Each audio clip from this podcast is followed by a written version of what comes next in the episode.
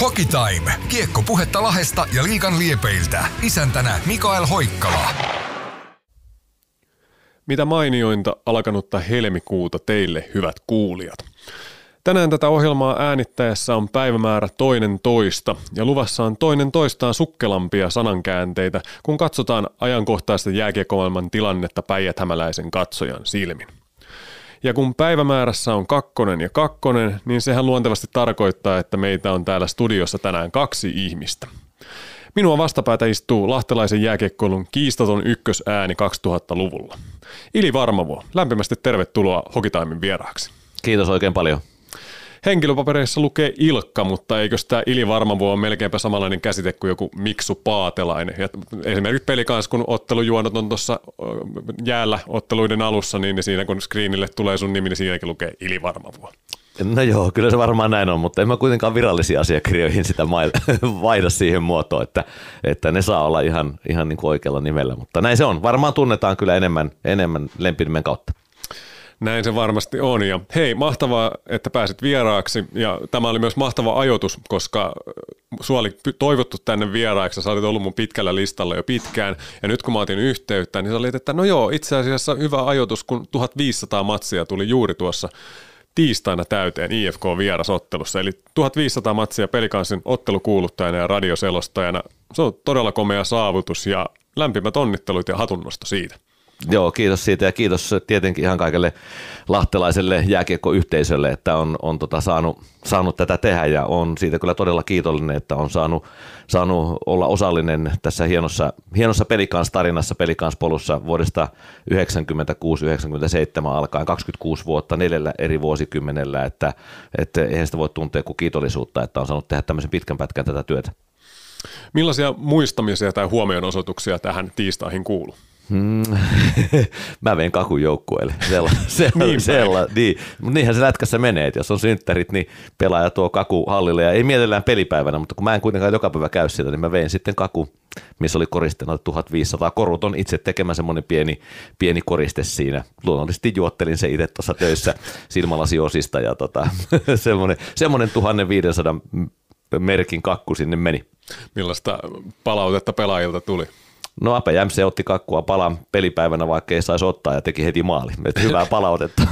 no niin, tämä vinkiksi kaikille muillekin pelaajille. Äh, sä oot aika vahvaksi kasvoksi noussut täällä, niin, niin, ja sitten just tämmöinenkin juttu, että tuo 1500 ottelu aika moni sen huomioi, niin tuota, onko se huomio niin kuin mukavaa vai vaivaannuttavaa, kun sä oot kuitenkin taustalla? Mulle tulee mieleen vertailukohta viime syksyltä, kun IFK on kuuluttajaliegenda Mikke Steenberg oli täyttänyt 60 vuotta ja hänet yllätettiin ihan täysin kesken ottelun ja Mikke vaikutti olevan siitä häkeltynyt ja mielissään, mutta sitten hän vaan istui viileästi paikalleen ja jatko hommia niin kuin ennenkin, että hän ei selvästikään halunnut varastaa huomiota ottelutapahtumassa.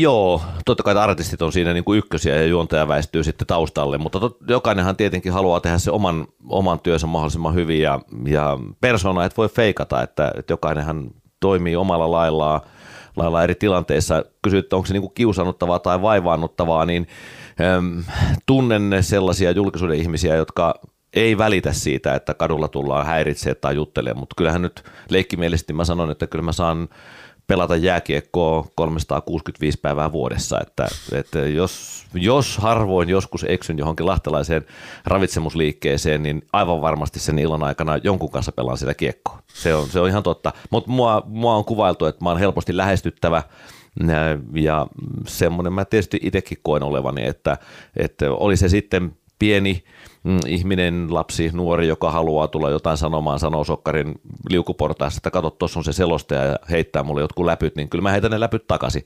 Tai oli se sitten vaikka vanhempi herrasmies, joka, jota mä näen mm, töissä, niin, niin hän saattaa sitten sanoa, tai toisissa töissä niin optikkona, niin hän saattaa sanoa mulle tarkastuksen jälkeen, kysyä peleistä jotakin, ja sitten me saattaa pelata sinne se puoli minuuttia myös vähän pelejä, että äm, ei se mua vaivaanuta, eikä se, en, en koe sitä niin kuin kiusalliseksi, mutta se on persoonakohtainen kysymys.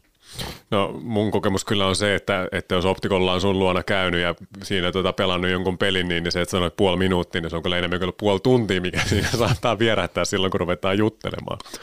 Tuota, sulla on iso pelikans sydän. Millä mielin saat joukkojen otteita viime aikoina seurannut, kun huippusyksyn jälkeen tuli va- erittäin vaikea tammikuun, joka tosi nyt näyttää kääntyneen parempaan suuntaan, mutta oli, oli kieltämättä vaikea vaihe tuossa. No kuitenkin hyvin mielin, koska niin kuin Tomi Niemelä aina julkisuudessa tietenkin päävalmentajana pääsee, joutuu tätä asiaa kommentoimaan, niin mä oon Höllön kanssa samalla linjoilla, että se oli se tappara kotipeli, ohipeli, se oli, se oli hankala puoleen peliin asti se oli tasainen, mutta sekin oli näennäistä, koska välillä näytti siltä, että vaikka peli kanssa pelasi neljä ylivoimaa, niin oltiin tasaväkisiä Tapparan kanssa, vaikka oltiin ylivoimalla. Ja sitten joku sanoi mulle siitä toimitsija-aitiosta, että kun Tappara pääsee ensimmäistä kertaa ylivoimalle, niin peli on 1-0 ja se on sitten siinä. Ja niinhän siinä vähän kävi. Mutta sen lisäksi ei ole pelattu kovin montaa huonoa erää, vaan peli kanssa on pelillisesti kuitenkin ollut tosi hyvä ja tulos on vaan jäänyt piippuun. Nyt sitä tulosta onneksi on taas alkanut tulemaan. Jyppipeli oli hieno, IFK on kaksi ensimmäistä erää oli loistavia. Kolmannessa erässä totta kai IFKlle tuo kaasun pohja ja valitettavasti tuli pari kaukolaukausmaalia. Joo, tänään ei välttämättä tule tämän ohjelmahistorian pisintä jaksoa, mutta on hyvin mahdollista, että tulee puhuttujen sanojen määrällä mitaten kaikkeen aikojen runsaspuheisin jakso. Tästä on dataakin olemassa aikoja sitten vuonna 2005 susta tehtiin henkilöjuttu Etlariin ja silloin oli yhden radioselostuksen nauhalta tehty laskentaa sun selostustahdista. Ja erään suht tavanomaisen minuutin otoksen aikana kajautit radioaalloille 190 sanaa minuutissa, eli enemmän kuin kolme sanaa sekunnissa. Ja tahti sen kun kiihtyi pelitapahtumien aikana. Toisessa otoksessa saatiin 218 sanaa minuutissa, eli yli kolme ja puoli sanaa sekunnissa. Mitäs luulet, että onko tahti pysynyt ennallaan tässä vajaan 20 vuoden ajan vai alkaako mies rauhoittua?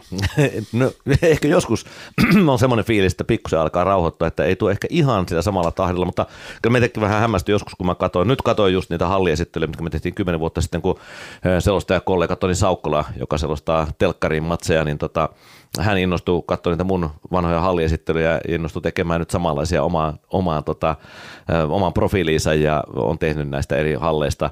Niin mä kattelin pari niitä, niin mä ajattelin, että, että ja mä aina ihmettelen, että miten niin kun juttuja saada kerralla purkkiin, kun mehän ei mietitty yhtään. Mä kattelin sitä hallia ja rupesin kertomaan, mitä mä niin sitä hallista ajattelin ja Kaikkosen Samuli kuvasi ja kerralla vedettiin purkkia. Just nyt Helsingin IFK-pelissä katoin, kun Hokinait teki, siinä oli Ari, Ari Vallin ja Sim Liivik tekemässä Hokinait tien päällä lähetystä, niin niin oli käsikirjoitus ja sinne, siihen kuului pari virkettä, mitkä piti osata sanoa oikein ja sitäkin jouduttiin niin kuin harjoittelemaan. Niin mä ajattelin, että okei, että, että silloin kun me tehtiin, niin vedettiin kyllä kerralla, kerralla purkkiin ja sanoja tuli ehkä, ehkä tota, aika tiheeseen tahtiin. Niin, ja me joskus kun on kuunnellut jonkun semmoisen pätkän, niin mä oon ajatellut, että herranen aika, että onko mä joskus puhunut noin nopeasti. Ja kyllä joskus on jotkut mun kummilapsetkin kysynyt tälleen, että kuinka sä pystyt puhumaan noin nopeasti.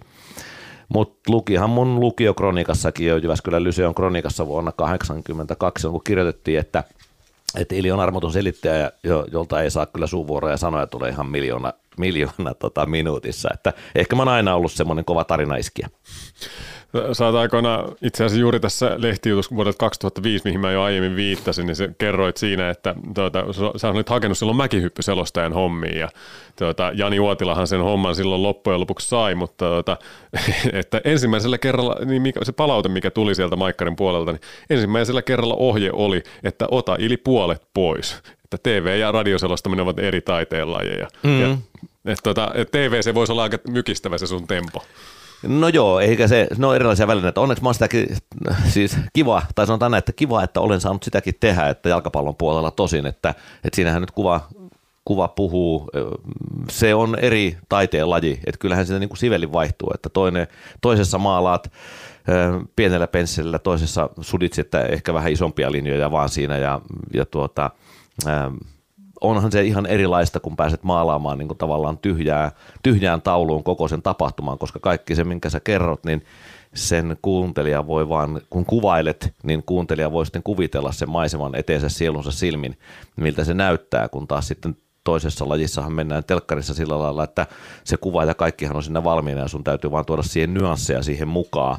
Että on se, on se hyvin erilaista. Joo, silloinkin oli kyllä, se oli totta, että sittenkin pääsin Maikkarille ihan siihen kalkkiviivoille, mutta olisinko mä sitten mennyt siihen, mä sitäkin pohdin jatkuvasti, kun mä kävin siellä, siellä sitten niin kuin sit, silläkin kerralla, niin mä pohdin sitä, että hennonko mä jättää pelikanssia ja jääkiekkoa, vaikka mut valittaa siihen selostamaan mäkihypyn maailmankappia, mutta tota, se oli minä ja, minä ja tota, Ritari Anssi ja sitten justiinsa Uotila oltiin kolmikko loppuviivoilla. Et muutaman kerran on käynyt koisselostaa telkkariin tuommoisia tommosia isojakin juttuja, mutta tota, selostustyön sijaan on tarjottu tällaista, mitä Siim Liivikä nämä tekee. että tota, silloin Hokinaitin alkuaikoina, niin Rinnekäsi Jussi oli Maikkarin urheilupuolen päällikkö ja se sanoi mulle, että me halutaan, että sä rupeat tekemään niin sitä kaukalolaidalta siitä ja haastattelemaan ne kaikki, kaikki tapahtumat Hokinait lähetyksissä, mutta mä en halunnut sitä, niin Jussi sanoi, että sä oot ensimmäinen, joka sanoi, että kun telkkarityö on tossa noin, niin sä et ota sitä vastaan. Mielenkiintoisia paljastuksia kulissien takaa. Ja ehkä joku utelias kuulija laittaa tänäänkin laskurit käyntiin ja mittaa sitten, että millaisia sanamääriä tässä ohjelman aikana kellotetaan. Mulla on Ilille paljon kysymyksiä ja luulen, että niihin saadaan tässä hyvin runsassanaisia vastauksia.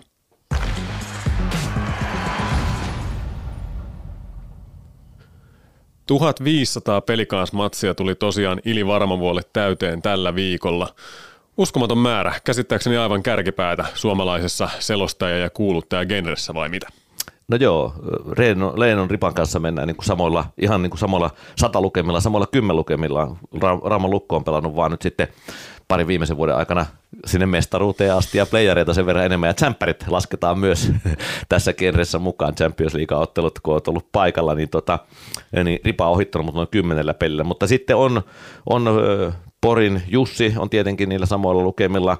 Varmaan ehkä nyt näistä aktiiviselostajista kuitenkin, niin Tampereen Juha Lindgren on kuitenkin varmaan ykkönen, koska hän on pela- selostanut silloin sekä Tapparan että Ilveksen pelejä joskus silloin muinoin. Että, että mä luulen, että yliopiston professori siviiliammatiltaan mm. oleva, oleva Juha, niin hänkin teisi, siis tekee samalla lailla kiekkoa kuin minä, että tekee kahta työtä ja on professorismies, niin hän on selostanut kuitenkin molempien joukkueiden edesottamuksia 95-7 silloin Tampereella, niin silloin matseja tietenkin kertyi aika paljon.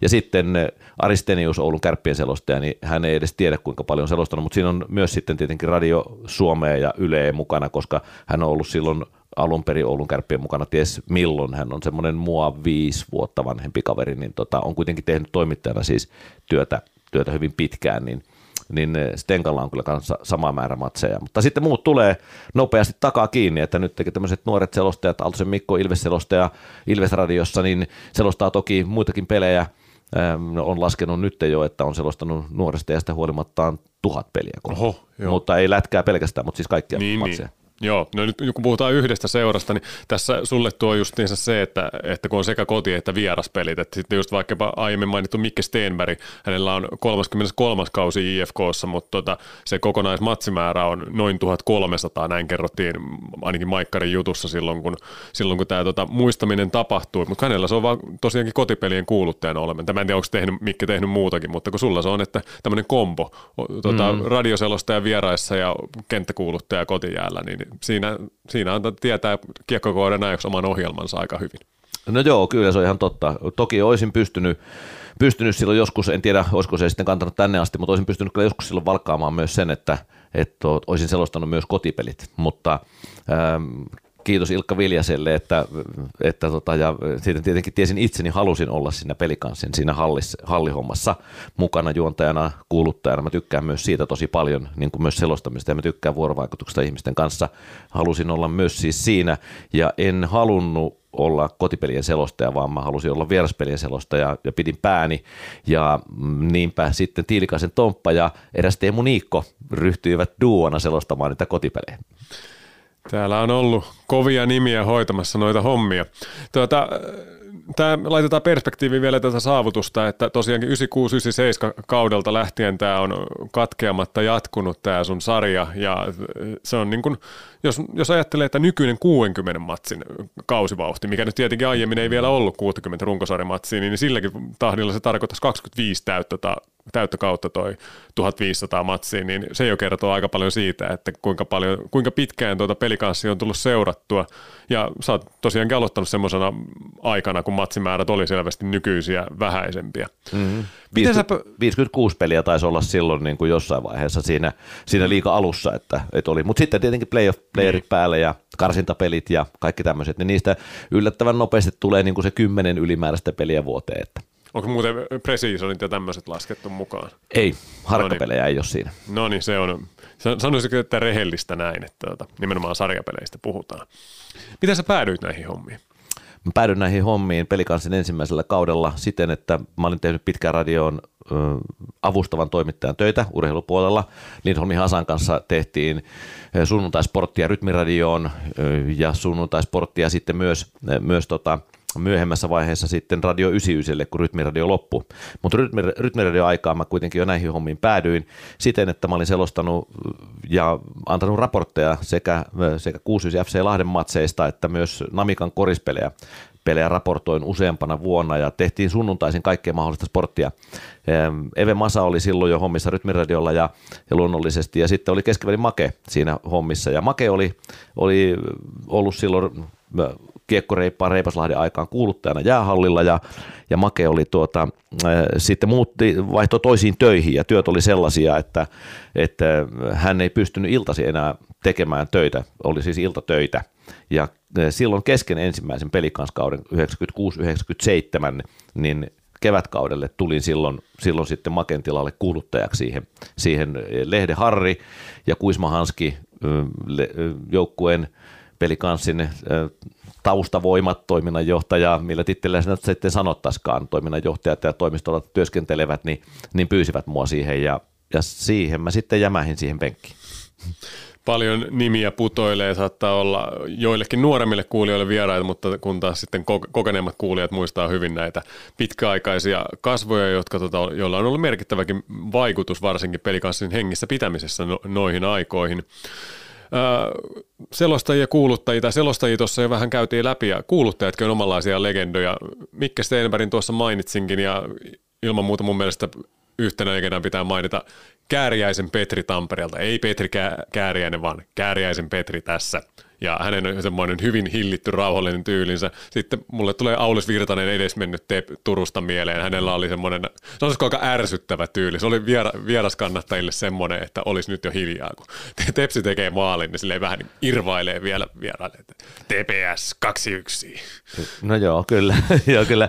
Ja sekin on, tota, se on hauska, itse asiassa mm, juuri kun, kun olet tyylejä kuvailet, niin kyllähän nyt se Tappara tänään, niin kyllä kaikki, jotka on Tampereella käynyt Tapparan pelissä, niin kyllä tietää, ja se on ihan mahtavaa, kun tulee se murre ja oot aito itse siinä tilanteessa, niin, niin eihän se, ei sitä voida matkia, niin tota, joo, kyllä mä varmaan tuohon jääkiekko kuuluttamiseen jonkinlaisen oman kädenjäljen on jättänyt, että, että sekin tuli tavallaan koripallon ja kansainvälisten sarjojen myötä, että tuommoinen venyttäminen ja hehkuttaminen ja kyllä se kieltämättä joskus on tuntunut siltä itsestäkin, että, että missä menee raja, että kuinka paljon pystyt niin kuin venyttää ja, ja tekee jotain, että miettii jälkikäteen, että okei, että, että pitäisikö vähän hillitä itteensä, että tota, mutta okei, se on vaan ollut sitten mun tyyli ja sitten sitä aika monella paikkunnalla kieltämättä on ruvettu tekemään samalla lailla ja kopioimaan, että ehkä se sitten, ehkä mä oon tietyllä lailla ollut semmoisen vähän rohkeamman kuulutustyylin alkuunpanija myös, että, että sitä ennen se oli hyvin sellaista neutraalia. Ja se johtui myös varmaan siitä, että ei ollut semmoista niin omaa kuuluttajaa seuroilla, vaan erotumarikerhosta oli joku nimetty vaan sit siihen matsiin kuuluttajan tehtäviin. Ja sitten alkoi pikkuhiljaa vasta tulemaan. Niin kuin IFKlla tietenkin Stempri, mikä ollut pitkään ja, ja Kääriäinen siellä, mutta mä en osaa niin kuin hänestäkään sanoa, että kuinka pitkään on sitten ollut siellä Tampereella, mutta sitten alkoi tulla ehkä semmoinen niin vakkarikuuluttaja siihen, siihen postiin, että et tota, Lappeenrannassa oli pitkään semmoista aika tasapaksua, kunnes sitten kanssa ehkä niin kuin noin vuosikymmen sitten sitten muuttui tällaiseksi samantapaiseksi kuin mikä, mikä tämä meidän meininki on. Mm, ja esimerkiksi Ilveksellä on aika persoonallisia kuuluttajia, mutta siellä se on nimenomaan vaihtunut, että siellä on Hintsasen Sami, joka on TV-stäkin tuttu, ja Markku Heikkilä, ja sitten kolmas suuri Ilves-ääni, jonka nimeä en nyt valitettavasti muista tähän hätään, mutta, mutta se tosiaankin jokaisella on oma tyylinsä sitten. Siinä. Kyllä joo, se on ollut sitten, varmaan ollut ehkä jotkut työesteet tai muut semmoiset, jotkut muut mm. projektit on tullut heille ammattinäyttelijöille tai juontajille sitten esteeksi siihen, että ei ole pystynyt jatkaa sitä. Ja kuitenkin mitä se vaatii, niin kyllähän se vaatii myös tietenkin sitoutumista, että ei se voi olla semmoinen, että se vaihtuu, vaihtuu koko ajan. Kyllähän se sitoudut siihen tietenkin sitten koko kauden ajaksi. Siitä puheen ollen tosiaankin tuota, tämä monelle paikalliselle varsinkin on, on tuttu asia, mutta monelle saattaa edelleenkin tulla yllätyksenä, että tosiaankin tämä ei ole sun pääduuni, vaan sä oot päivätöissä optikkona. Niin, niin ilmeisesti sun työnantaja Optikko Mäkelä täällä Lahden ydinkeskustassa niin on ollut hyvin joustava tuota, ja myötämielinen tätä sun sivuduuniasi kohtaan. No joo, kyllä totta kai iso kiitos iso kiitos tietysti Ripalle ja sitten hänen pojalle Markukselle nyt, joka, joka sitten jatkaa perheyrityksen perheyrityksen niin kuin päällikkönä tästä eteenpäin, niin tota, että joustavuutta on sen suhteen löytynyt, että, että silloin jos on No okei, mä teen täydet tunnit kyllä, kyllä myös sinne, mutta työvuorojen ja työvuorolistojen mulkkaaminen ja sillä lailla, että mä pääsen aina peleihin sopivaan aikaan, sopivaan paikkaan, niin tota, ilman tällaista hyvää väliä työnantajaa, niin on se mahdotonta. Ja voisin kuvitella, että sillä on myös kyllä optikkomäkelöille PR-arvoa, että sä oot siellä töissä. Että kyllä mä luulen, että jotkut asiakkaat tulee sinne sen takia, että tämä tunnettu kiekkoääni siellä on. No joo, kyllä se varmasti on ihan näin, se on ihan totta. Miten vuorokaudessa riittää tunnit tähän kaikkeen?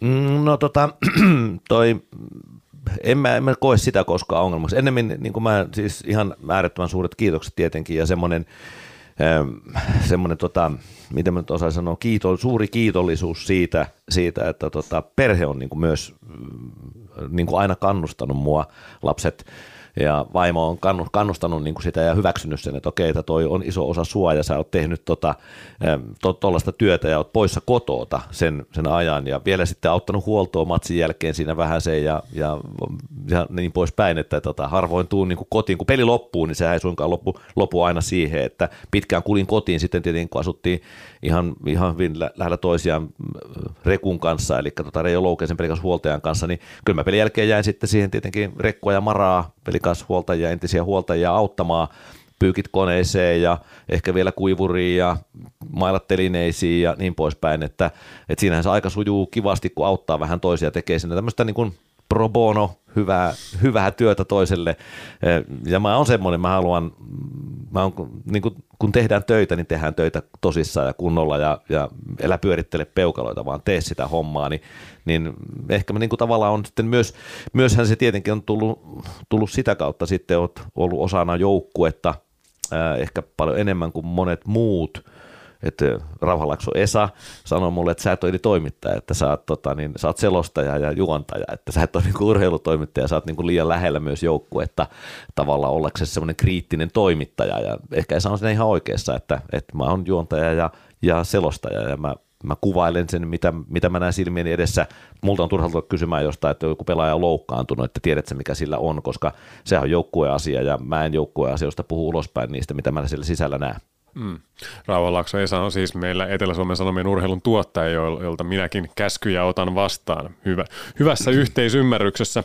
Ja sä puhuit tuossa siitä, että kuinka tuota, työhän ei lopu siihen, kun ottelu päättyy, eikä se myöskään tietenkään ala vasta siitä, kun ottelu alkaa, vaan taustatöiden töiden määrä on melkoinen. Niin onko sulla jotain semmoista niin kuin heittoa, että ka- paljon keskimäärin käytät aikaa yhtä ottelulähetystä ko- kohti tota siihen valmistautumiseen? Mm, no hirveän vaikea sanoa niin kuin, niin kuin yh, niin kuin yhtä yhtä ja semmoista yhtä totuutta sen suhteen, koska sehän vaihtelee aika paljon mutta enemmänkin mä ajattelin, että koko ajan täytyy pysyä niin ajan hermolla ja tietää, että Anton Lepsi tulee nyt tapparaan takaisin ja jokainen tämmöinen pieni nyanssi. Joka päivä täytyy seurata siis kiekkoa, eli joka päivä täytyy tehdä jotain pientä työtä sen eteen, mutta joo, se on totta, että nyt kun on esimerkiksi IFK-peli pelattu ja Saipala on vaikka peli, niin kyllähän mä tietenkin katon, että jo sinä päivänä kun Saipalla on peli, niin mä katon, että millä kokoonpanolla Saipa pelaa sen pelin ja lähden valmistautua siihen seuraavaan vierasotteluun. Kotiotteluihin nyt kun on tullut se mm, tavallaan uusi tyyli, mitä meilläkin tehdään niissä resursseissa kotiottelussa, kun pystytään, eli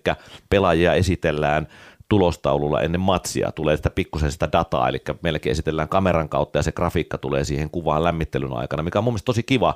Tampereellahan totta kai eh, isossa hallissa on erilaiset mahdollisuudet, sä pystyt näyttämään niin hienoa dataa siellä, mutta meillä, meillä pystytään näyttämään grafiikka ja pelaajan kuva, Mikael, Mikael Hoikkala näin ja näin monta artikkelia tänä vuonna, eikö niin, tiedät mitä mä tarkoitan sillä, ja sitten siinä tulee se pari nostoa parista pelaajasta, mä teen ne, ne nostot aina ennen, ennen niin kuin edellisenä päivänä. Joskus ne on vähän vaikeita, kun ollaan joskus otettu kiva maalivahti parivaljakko esimerkiksi, niin sitten pelaava maalivahti vaihtuu vaihtuu ja sä näet sen vasta kahdelta iltapäivällä tai yhdeltä iltapäivällä, riippuu mistä sivuista kattelet sitä, niin sitten onkin vähän ihme homma, että mitäs mä nyt tähän keksin, kun siihen datan kaivamiseen kuitenkin voi mennä se puoli tuntia, tai jos sä haluat tehdä sen hyvin, vaikka se onkin aika lyhyt, sinänsä se yksi A4 se esittely, minkä mä luen per pelaaja, niin siitä huolimatta kyllä siihen se semmoinen parikymmentä minuuttia helposti ainakin menee, että yhteensä varmasti puoli tuntia, 45 minuuttia edellisenä iltana syvennyn siten, että mä mietin ensin, että minkä parivalikon mä otan vertailuun. Nyt esimerkiksi aika vaikea tehdä saipasta sellaista vertailua, kun ei tiedä, ketä sieltä tulee Lahteen perjantaina, mm. ja kuka olisi mielenkiintoinen parivaljakko, ketä voisi verrata. Että, äh, mulla oli esimerkiksi Jypistä,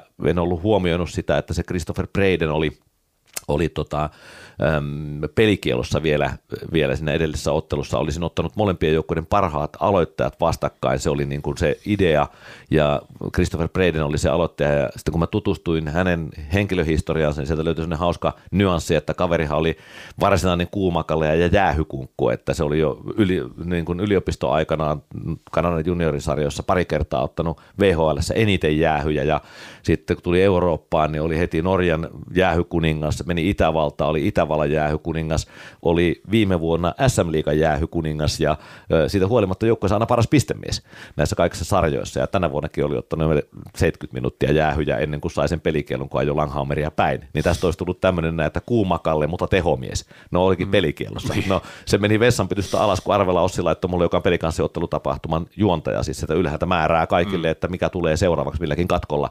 Niin Ossi sanoi mulle, että Ili, se on se Breiden pelikielossa ja mä katoin sen kello 16. Ja sitten meillä on palis kuitenkin jo viiden jälkeen hallilla, että okei, siinä täytyy sitten miettiä ja kenet mä sitten kun poimii ja nopeasti jossain kulisseissa siellä sitten keksiä tämmöinen A4 tiivistelmä, niin eihän se siinä tuu, jolle sä oot seurannut niin kuin lajia pitkään. Mm. Siitä se täytyy, se vaan kaivetaan jostain kovaleviltä sitten tuolta nupin sisältä, että mitä mä sanoin jostain pelaajasta. Ja tätä name droppingia, kun jatketaan, niin tota Arvela Nossinkin moni, moni tuntee, mutta vielä suuremmalle yleisölle, niin hän on siis se viime kevään MM-otteluiden tuota, halli-isäntä, joita tituleerattiin Tuomas Enbus, Enbusken näköiseksi, ja se Ossissa ainakin itsessään herätti jonkin verran hilpeyttä. Terveisiä vaan Ossillekin sinne. Tuota, selosteissa mainitaan usein myös hurjat ajokilsojen määrät, mutta sähän vissiin reissaat pelikanssin bussin mukana ainakin osittain, onko mä ymmärtänyt oikein? Oot ymmärtänyt ihan oikein, joo, joskus siinä ja huoltoautossa myös. Joo. Näin se menee. Mutta aiemmin oot jonkin verran, on niitä pimeitä tieosuuksia tullut omankin autoratista nähtyä. Joo, ja tulehan ne pimeät tieosuudet nähtyä tietenkin niin kuin siitä nyttenkin niin kuin, niin kuin tota etupenkiltä, että, että kyllähän Kurjinta on juuri semmoinen oikein huono keli. Räntäsade ihan hirveä, mutta onneksi niitä kelejä on aika vähän. Ja kurjinta on nähdä myös se, että silloin jos joskus sattuu onnettomuuksia kohdalla ja näkee sellaisia tilanteita. Nyttenkin oli, kun tultiin Vaasasta, niin autokatolla ojassa ja pelastushenkilöstöä hyvin paljon siinä ympärillä. Niin kyllähän se aina muistuttaa siitä, että kannattaa olla varovainen. Korona-aikaa ajelin, kaikki reissut joutu ajaa luonnollisesti itse tuossa, niin silloin muutama näkyy se, että, että myös luonto valtasi maantiet, kun, kun tota ihmisiä liikkui vähemmän, niin silloin oli paljon eläimiä ja paljon näkyy hirviä. Ja yhden kerran mä ajattelin tällainen, että siellä valokeilassa on varmaan joku mainos, että tie kurvaa jonnekin, kun on semmoinen joku iso, iso mainoskyltti, että näkyy niin kuin valokeilassa. Sitten mä tajusin, niin kuin, että mä lähestyn 90 ihan jättimäisen kokosta hirveä, jolla on sarvet päässä. Että, että kyllähän siellä sellaisia aina tulee sitten kohdalle, että sydän nousee vähän korkoa. Ja sen jälkeen tietenkin kaasujalka on vähän kevyempi, kevyempi semmoisen kohtaamisen jälkeen. Sä olet kotoisin Jyväskylästä. Mm. Kenelläkään ei varmaan ole syytä kyseenalaistaa sun pelikaan sydäntä, mutta pitäisikö tässä nyt niin vähän miettiä, että onko sussa semmoinen kaappi jyppifani? Joo, ne aina kiusaamme tuolla huolto tuolla, tuolla ja tuota, kaverit, että kun jyppi ja pelikanssa pelaa, niin kumpi voittaa. E, joo, kyllä se on, totta kai, siis Italiassahan on sanonta, että mies voi, voi rakastaa montaa, montaa naista elämänsä aikana, mutta vaan yhtä seuraa, mutta kyllä mä rakastan pelikanssia ja Jyppi on semmoinen nuoruuden ja morsian, että tota, mutta tot, totta, mä tunnen, jo, olisiko Jyväskylässä neljä pelipaitaa jäädytettynä tai viisi, hallin katto, en ole nyt ihan varma tästä saman tien, mutta kieltämättä tunnen sieltä, te on osannut tutustua tämän, tämän jääkiekon kautta vaikkapa Jyväskylänkin pitkäaikaisen vaikuttajan Pentti Mikkilä, hyvin vanha herrasmies siellä, sitten Mr. Divarina tunnettu Pepi Rastella oli mun kanssa samoissa kesätyöpaikoissa useamman vuoden ajan. Ja silloin kun olin lukiossa, hän oli vähän vanhempi, mutta pelasi silloin kiekkoa ja pelasi silloin edustusjoukkueessa. Ja sitten kaikki aikojen Jypin maalintekijä, joskus myös liikamaali kuninkuuden voittanut Risto Kurkinen oli mun luokkakaveri eh, pikkupoikana ja, ja tota, tai nuorena miehenä ja, ja hänen paitansa on siellä Jyväskylän hallin katossa.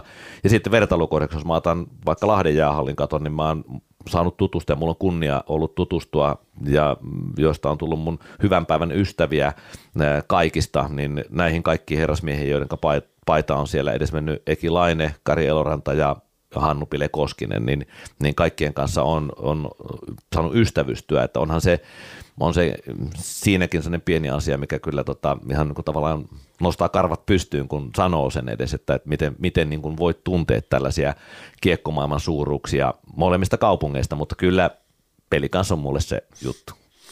Nostaako sulla karvat pystyyn myös se, kun muistelit kevättä 2012 ja silloin nimenomaan sattumoisin, kun peli kanssa ensimmäistä kertaa mitalipeleihin eteni, niin vastassa olikin sitten juuri Jyppi.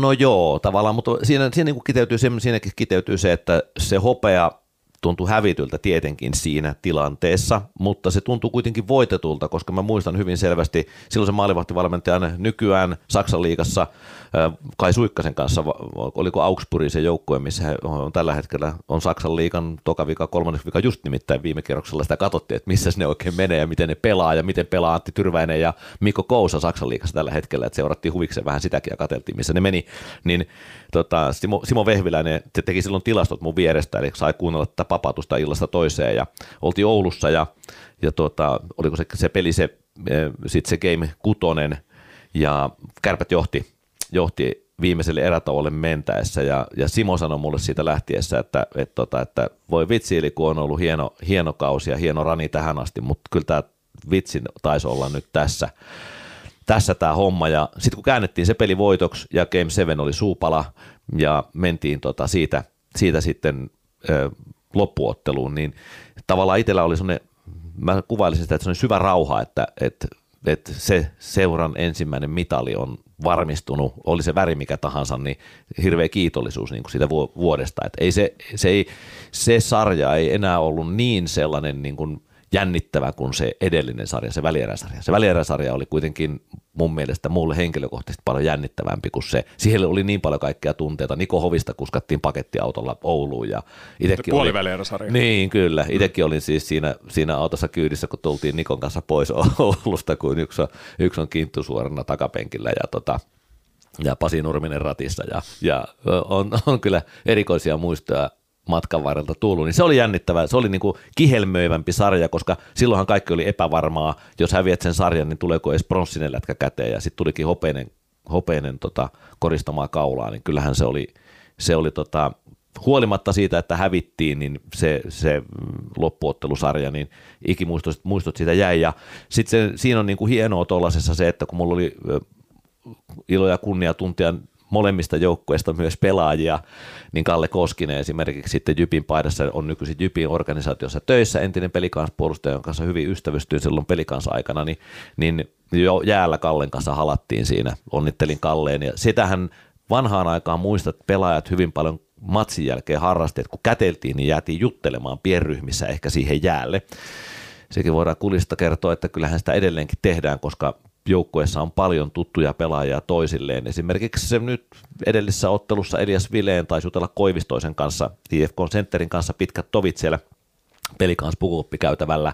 Eli kun ollaan ystäviä, niin matsissa väännetään kyllä niin kuin ihan hampaa tirvessä tosissaan toista vastaan. Mutta sitten heti matsin jälkeen, niin kuin säkin näet siellä kulisseessa, että pelaajathan siellä juttelee verkkareissa mm. keskenään. Aikaisemmin ne jutteli jäällä, mutta sitä vedettiin vähän semmoisena, että, että tota, ei ehkä yleisölle haluttu näyttää sitä. Mä en oikein tiedä, miksi se niin kuin tuliko siihen joku kielto, mutta ennen muistat sen ajan, että pelaajat jäi sinne nojailemaan jäälle mailoihinsa ja jutteli keskenään. Mutta nykyään se on mennyt siihen, että he juttelee sitten hallin käytävillä verkkarit päällä jossain nurkassa. Tota, mä tiedän, että, esimerkiksi tässä, tiedän, että sulla on niinku ihan sä olet muistajana ihan peto, siis sulla on ihan tota, norsun muisti, ja tässä ennen lähetystäkin siitä saatiin viitteitä, kun me käytiin vähän tätä, tätä käsikirjoitusta läpi, mutta tota, nyt me joudun epäkohteellisesti korjaamaan vierastani, että siis se Kärpät-sarja, sehän oli puolivälierä sarja. Niin, niin, sitä mä tarkoitin, että se joo, oli puolivälierä sarja. Joo, ah, joo, niin, puolivälierä sarja, joo, joo niin siis Blues se, oli, totta. Nimenomaan, se on Blues niin, oli se, sitten se, se, se seuraava. Blues oli, siis se oli niin Just mitään sanomaton sarja, että se on unohtunut ihan kokonaan, ja kieltämättä, tota, siis jos yhden pelin muistaa siltä keväältä, niin ei se ole okei, muistaa tietenkin, kun Erik Perriin pistää mestaru, mestaruusmaalia ja juhlat käyntiin Lahessa, mutta kyllä se Kärpät-sarjan kuudes peli, kun tosiaan, niin kuin, no hyvä, että tuommoinen sisäpiiritieto vielä, että pelikaisessa itsessäänkin oli se uskoa aika vähissä, mutta sitten kolmannes erässä Piru vie nousivat ja sitten jatkoaika voitto. Ja se, se, on kyllä ollut semmoinen, että siis silloin, jos se on noissa hävinnyt, niin ne olisi ollut kokonaan ulkona mitalipeleistä. Kyllä, että joo, ei, just oikeassa. Niin, niin, se olikin, että se plus tuli siihen perään sitten. Joo, se semmoinen, joo, plussia ei varmaan tullut noterattua, kato, kun sehän, sehän oli niinku sit sellaista, joo, ei sekään nyt sitten ihan rallattelua ollut, mutta lähestulkoon kuitenkin. No, Et oli siitä, se- siitä mentiin aika helposti kuitenkin niinku sitten. Joo, se oli semmoinen miehet vastaan pojat sarja, että siinä Bluesilla itselläänkään ei hirveästi odotuksia ollut. Hatun nosto kyllä siitä, että se oli Lauri Marjamäen varhaisen valmentajauran sellaisia niin kuin aikamoisia urotekoja, että mitä tota Blues siinä keväänä mitalipeleihin asti ylsi, mutta peli kyllä marssi yli sitten siinä välieräsarjassa. Tota, tietenkin tä- tässä on jonkin verran jo kuultu ja tota, haluaa varmaan kuulijatkin kuulla lisää erikoisia sattumuksia, sellaisia kulissien takaisia juttuja, että ja, mutta mut ennen kaikkea myös kiinnostaa myös ne urheilulliset kokemukset, joita tässä on jonkin verran saatu. Ja esimerkiksi 2015, kun sä sait tuhat ottelua täyteen, niin silloin, silloin tota, susta tehtiin juttuja, siinä tuli kymmenen muistoa. Ja no mä nyt niitä kaikkia tässä luettele, niitä on sen, verran, mo- sen verran monta, mutta tota, jos nyt tämä top 10 pitäisi muodostaa, no ei top 10, meillä ei niin paljon ole aikaa, mutta nosta sieltä niinku semmoisia jotain tosi, tosi isoja pelejä. No jaa, tosi isoja pelejä. Tota, kyllähän niinku semmoiset mm, tietyllä lailla edelleenkin mulle piirtyy kyllä niinku se, se huippu, huippuketju, Mikko Peltola, Tommi Turunen, Lasse Jämseen, Toni Koivunen siinä joukkueessa. Turussa pelataan sitä ottelusarjaa mm, ja, ja tuota, ää, jatkopaikka on, tuntuu siltä, että me mennään tästä mitalipeleihin ensimmäistä kertaa. Kari Elorannan ehkä niin kuin paras joukkue oli se ja se vuosi. Ja oli, oli niin kuin tavallaan jo mitalikahvit vähän niin kuin katettuna, tuntui siltä, että tästä mennään pitkälle. Niin sitten se epäoikeudenmukaisuus, mikä siinä ottelussa tuli, niin kyllä mä sen muistan, että, että Mikko Peltola pitää yhdellä kädellä kaveria sivussa ja TPS-puolustaja repäsee laastari huulelta ja itkee tuomareille ja Mikko lentää pelistä ulos. Ja Toni Koivunen luistelee rangaista aitosta poikki kentän ja linjatuomari takaperin luistellen törmää Toni ja Toni lentää tuomarin taklaamisesta pois, pois pelistä. Niin ei sellaisia, sellaista ei niin voi unohtaa. Se on niin kuin koomisuudessaan jo hauskaa, että se vain niin putkahtaa niin kuin mieleen. Eli kyllähän niin kuin ihmisen mieli varmaan toimii sille, että sä muistat niin kuin semmoista highlightit ja sitten jotkut tommoset niin kuin syvät vääryydet periaatteessa, niin sehän mulle putkahtaa tuossa välittömästi niin kuin mieleen. Sitten tietenkin totta kai. No, jos mä saan välikommentoida oman muistoni tuosta peli, pelistä, että siis se on kyllä katsojanikin jäänyt tosi paljon, koska mä olin siinä niin kuin yleisöbussin mukana siellä. Ja se, että ka- nehän tapahtui tosi lyhyen ajan sisällä mm. nämä Bobin ja Pupen ulosajot. Ja Peltola siis tosiaan hän sai ulosajon mailan päällä lyömisestä. Erittäin harvinainen jäähynsyy. Ja siis kaikki hidastukset osoitti, että mitään semmoista ei siis, se oli niin kuin, muistaakseni kämmen puolella kaiken lisäksi mm. se pelaaja, että hän ei olisi mitenkään pystynyt maila, mailan päällä lyömään. Ja kaiken huippu oli se, että näiden kahden ykkösen, kahden parhaan sentterin po- poissaolosta huolimatta Pelsu tasotti sen viimeisellä minuutilla. Mm-hmm. Keikka Keinänen muistaakseni pelasti sen pelin jatkoajalle, ja sitten, tota, mutta sitten jatkoerissä Tepsi vei sen, ja se, oli, mm-hmm. se sarja meni siihen. Eikö se 2-1 taisi olla siinä Kyllä. se sarja? Mu- muistaaksä sen vielä, se, siinä kun mentiin sinne jatko, jatko eri ja jatkoajalle, niin tota, Juutilaisen Mikko Pönni, Juutilainen numero 29 oli ehkä sinä vuonna, niin tota, Pönni veti yläri. on muisti, kuten sanoin. Pönni veti ylärimaa siinä, muistatko Tota en muistanut. Niin, se veti jatkoajalla ylärimaa, että se oli niin lähellä, vähän samalla lailla kuin nyt viime vuonna Kokota vastaan, että ratkaiseva peli, niin siinä on niin kuin suunnilleen tolppa mm. ja sitten vastustaja tekeekin sitten yhdestä paikasta maalia.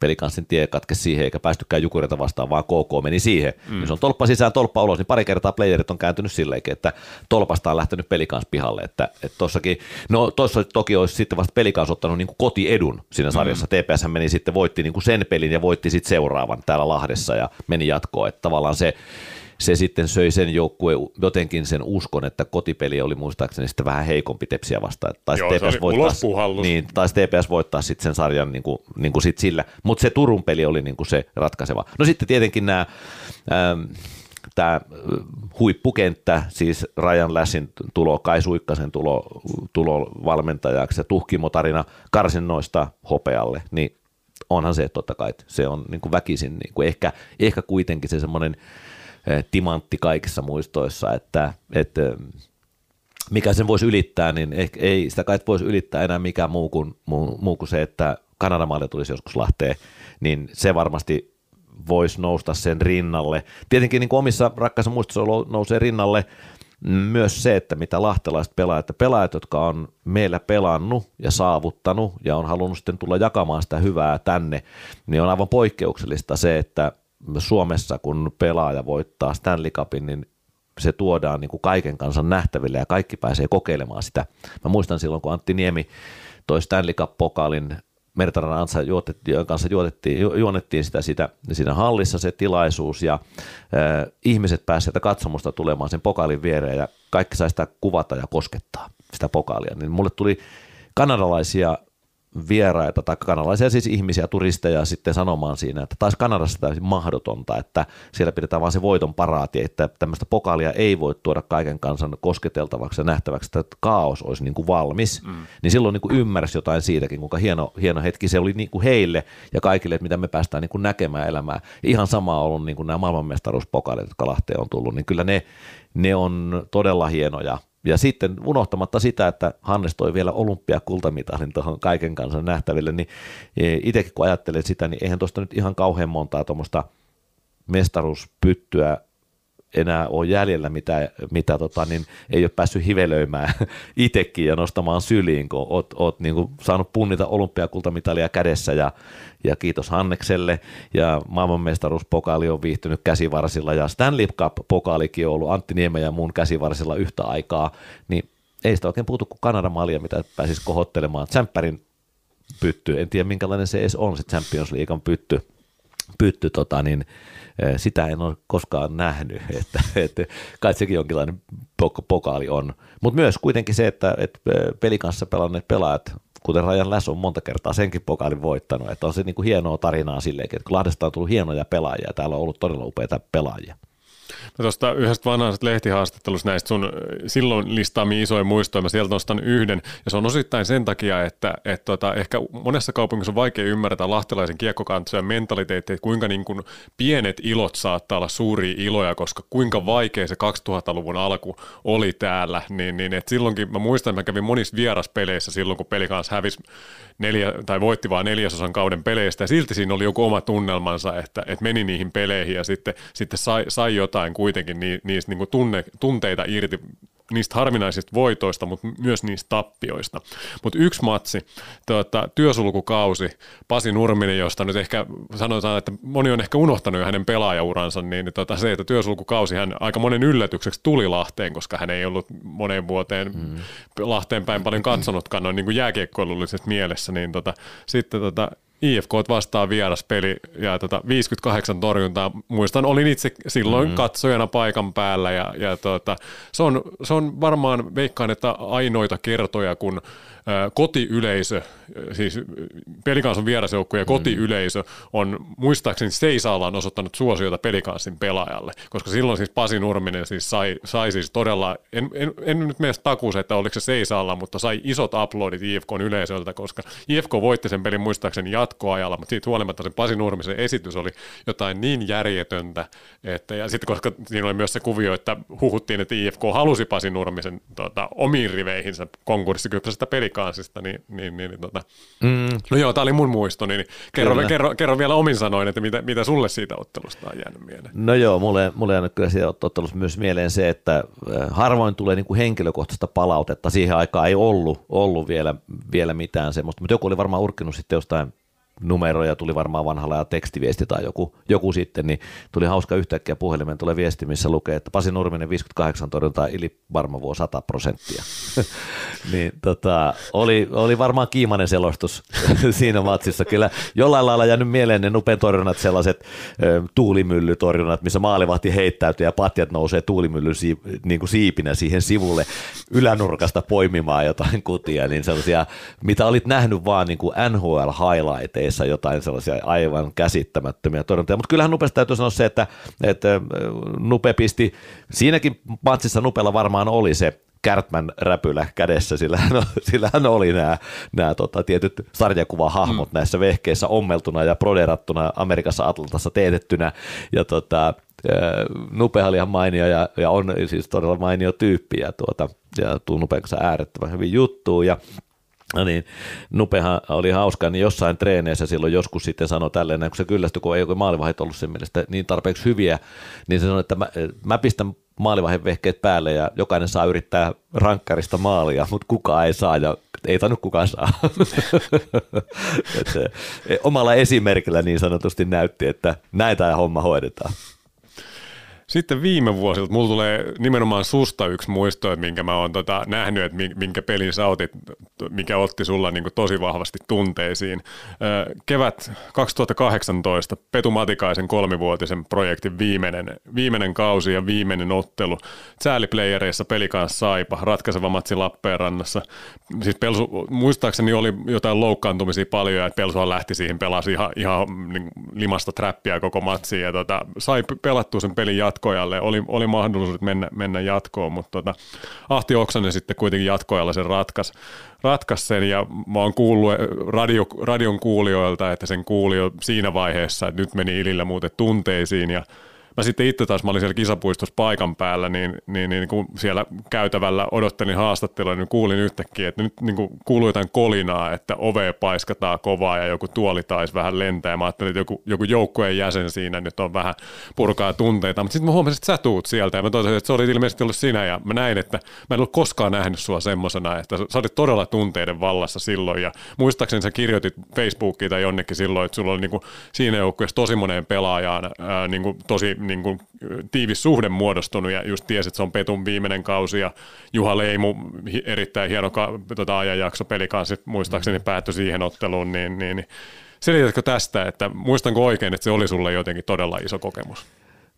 No on se varmaan jo ollut, että ehkä mä oon sitten sen pettymyksen kyynelleet niellyt ja, ja jollain lailla painannut sen jonnekin kaapin peränurkkaan, että älä, älä muistele sitä suurta pettymystä, vaan elä, elä niin kuin ilon kautta elämää. Mä kuitenkin on sitten sellainen niin luonteeltani myös, että mä en jää märehtimään niitä, tai ainakin yritän olla sellainen, sellainen tota, ilon kautta eläjä, vaikka joskus joku läheinen voi ehkä sanoa, että, että tunteisiin se menee ja harmittaa ihan hirveästi joku, joku juttu, niin tota, no niin varmaan mä uskon sen, että se on just ollut noin. Ja Lappeenrantahan oli silloin, äh, siis ihan viime vuoteen asti, niin Lappeenrantahan oli myös semmoinen – yksi näistä niin sanottu avoselostamo-paikoista, eli hyvin tiedät, missä se oli aiemmin, siellä se paikka siis suoraan ensimmäinen katsoja on siinä, missä sä oot nyt, eli metrin päässä musta suoraan tämmöinen pulpetti välissä ja ne istuu suoraan siinä alla, eli koko se selostus, hän kuuluu siihen katsomon osaan ja koko se katsomon osa tietenkin ottaa myös sitten selostajan ja osaa irvailla takaisin.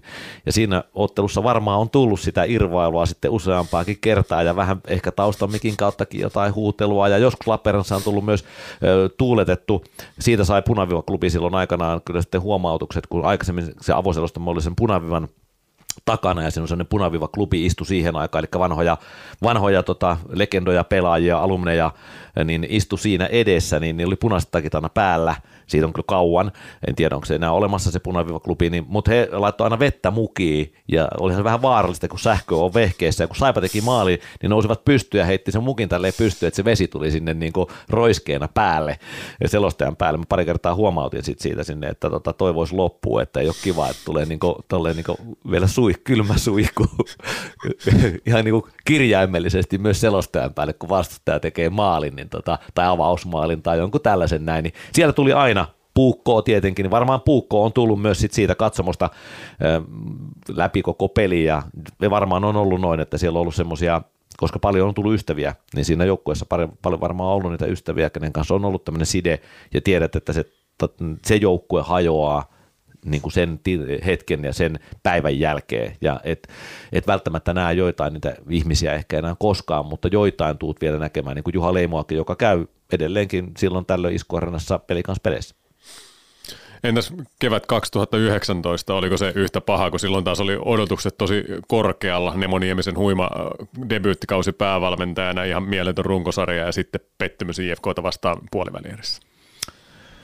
E, joo, oli sekin varmasti. Kyllä siihen, siihen sarjaan varmaan taas sitten ehkä lähi, lähettiin sillä lailla ja lähdin ehkä itsekin niin ajatuksen tasolla, että se sarja voitetaan ja, ja että nyt mennään sitten taas tänä vuonna, tänä vuonna sitten niin kuin niihin välieräsarjoista pidemmälle. Että kyllä se varmaan varmaan myös se, että mutta ei jos niistä peleistä ei ole kuitenkaan jäänyt sit ihan semmoista jotain, että mikä yksittäinen tapahtuma olisi jäänyt kaihertaa mieltä, että, että ehkä se vaan sitten oli niin, että IFK oli siinä sarjassa parempi ja sen niin kuin hyväksy, ja urheilijahan täytyy tietenkin hyväksyä myös urheiluselosta, ja vaikka helpostihan mä niin kuin meen tuohon joukkueen, että me ja joukkueen ja pelikas, koska mä oon kuitenkin eh, osa sitä, niin tota, ja koen olevani ja olen osa sitä, niin, niin kyllähän se silloin, silloin ehkä on niin kuin vaan otettava vastaan, että hei, nyt kävi näin. Että sit se, ja se ruoditaan sitten siinä kavereiden kesken ehkä aika nopeasti ja katsotaan eteenpäin, mutta harmittaahan se tietenkin ja kyllähän siihen tunteeseen hetkeksi jää kiinni, se on ihan selvä.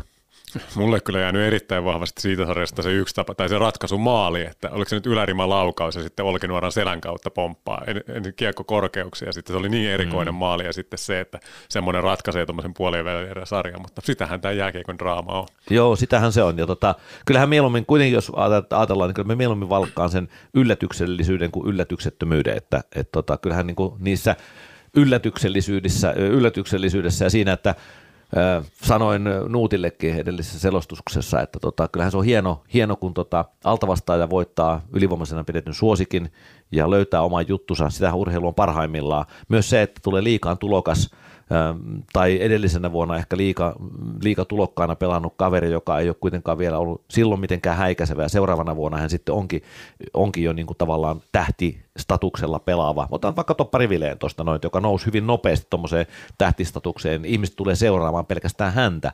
Ja siinäkin on semmoinen asia, että se helposti unohtuu, että nyt meillä on 14 peliä jäljellä, josta kahdeksan kotipeliä runkosarjassa plus playerit päälle.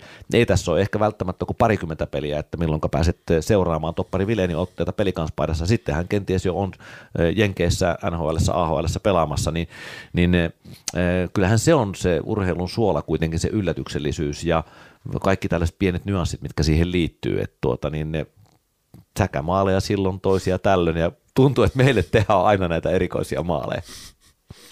Puhetta piisaa, kun matsilähetyksissä konsanaan. Otetaan tähän väliin muutaman sekunnin lepuutustauko meidän äänijänteillämme.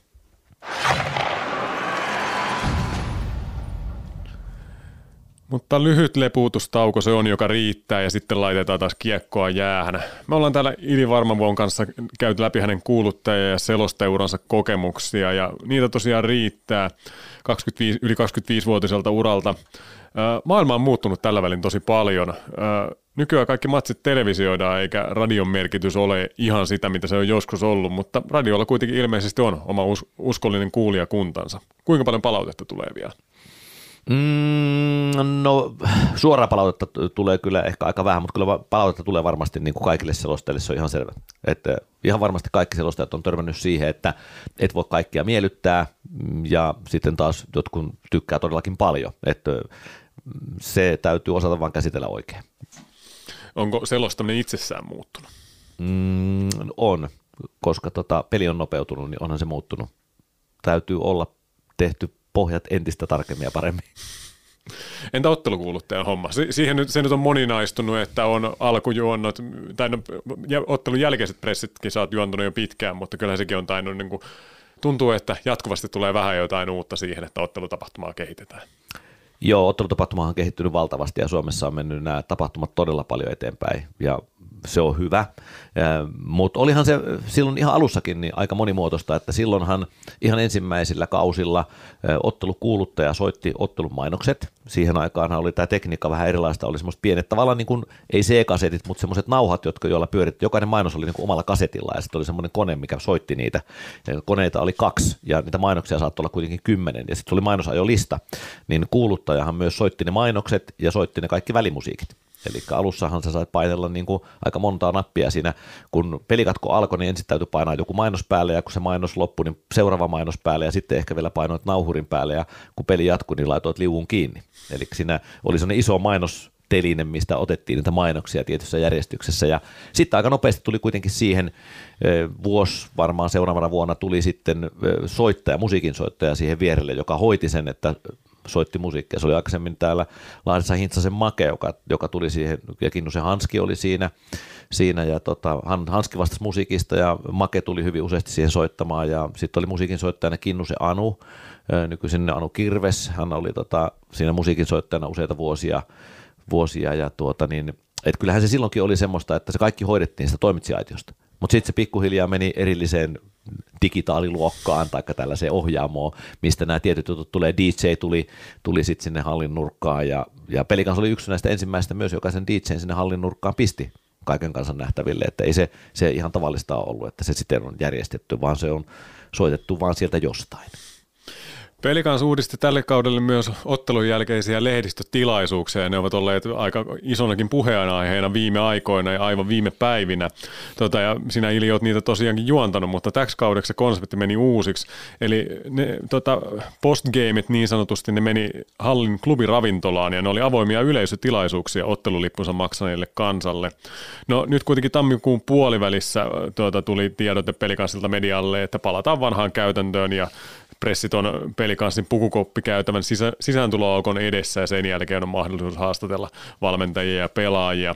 No nyt sitten tota, tämä sai uusia kierroksia eilen keskiviikkona, kun pelikans julkaisi tiedotteen ja tuota, oli hieman selvästikin harmistunut siitä, että liigan verkkosivuilla julkaistussa jutussa oli todettu, että liiga olisi ohjeistanut kiltisti pelikanssia ja että pelikans olisi näin päättänyt tehdä, että pelikans halusi painottaa sen, että he haluavat palvella yleisöä ja olisivat halunneet jatkaa tätä käytäntöä, mutta tämä ei ollut liigalta ohje, vaan tämä oli vaatimus, että tämä, tota, nämä ravintolapressit loppuvat. Öö, muun muassa siinä nousi aika iso käsitteen myös tämä punainen sohva, jolla näitä tota, Ili istui siinä, kun, kun tuota, valmentajia haastateltiin, niin Ili, haluatko lausua jonkun mielipiteen tästä kaikesta? No joo, tehdään, lehdistötilaisuudet tehdään niin kuin jostain ylhäältä sanotaan, sanotaanko näin, että sehän tuli, se idea tuli, tuli että ruvetaan tekemään niitä tällä ravintolakonseptilla kauden alussa ja, ja osa valmentajista siitä ei varmasti tykännyt, että, että tuota, ähm, ollaankin yhtäkkiä elävä yleisö edessä, joka älämölö on melkoinen ja sieltä saattaa tulla jotain jopa alatyylistä huutelua. Ähm, se on niin kuin uusi ehkä outo, ehkä pelottava asia myös jollekin valmentajille, että sä ootkin yhtäkkiä suorassa vuorovaikutuksessa yleisön kanssa, et pelkästään puhu sille mikrofonille ja siinä ehkä muutama toimittaja ympärillä. Mutta siinä on myös toinen puoli, että suuressa maailmassa niitä toimittajia saattaa olla sen verran siinä, siinä ympärillä, kun nyt on tuossa klubiravintolassa oli yleisöä ja sieltä tulee myös kaikenlaisia huuteluita ja me nähdään joskus telkkarista sitä, että puheenvuoroa pyydetään ja huudetaan ja käsi on pystyssä ja tulee kipakoita kysymyksiä ja ehkä sitten kävellään lehdistötilaisuudesta jopa pois antamatta vastauksia niihin kysymyksiin. Eli kyllähän suuressa maailmassa saat sitten kuitenkin tottua tuohon, että aika herkkä on se nahka, jos et kestä tollasta. Mutta sitten siinä on se toinen puoli, siinä on turvallisuuskysymys myös ja se on varmaan yksi tekijä, mihinkä liika sitten päätöksessä nojaas, että, että mitäs jos se sitten äityisikin kapinaksi vaikeaksi se homma.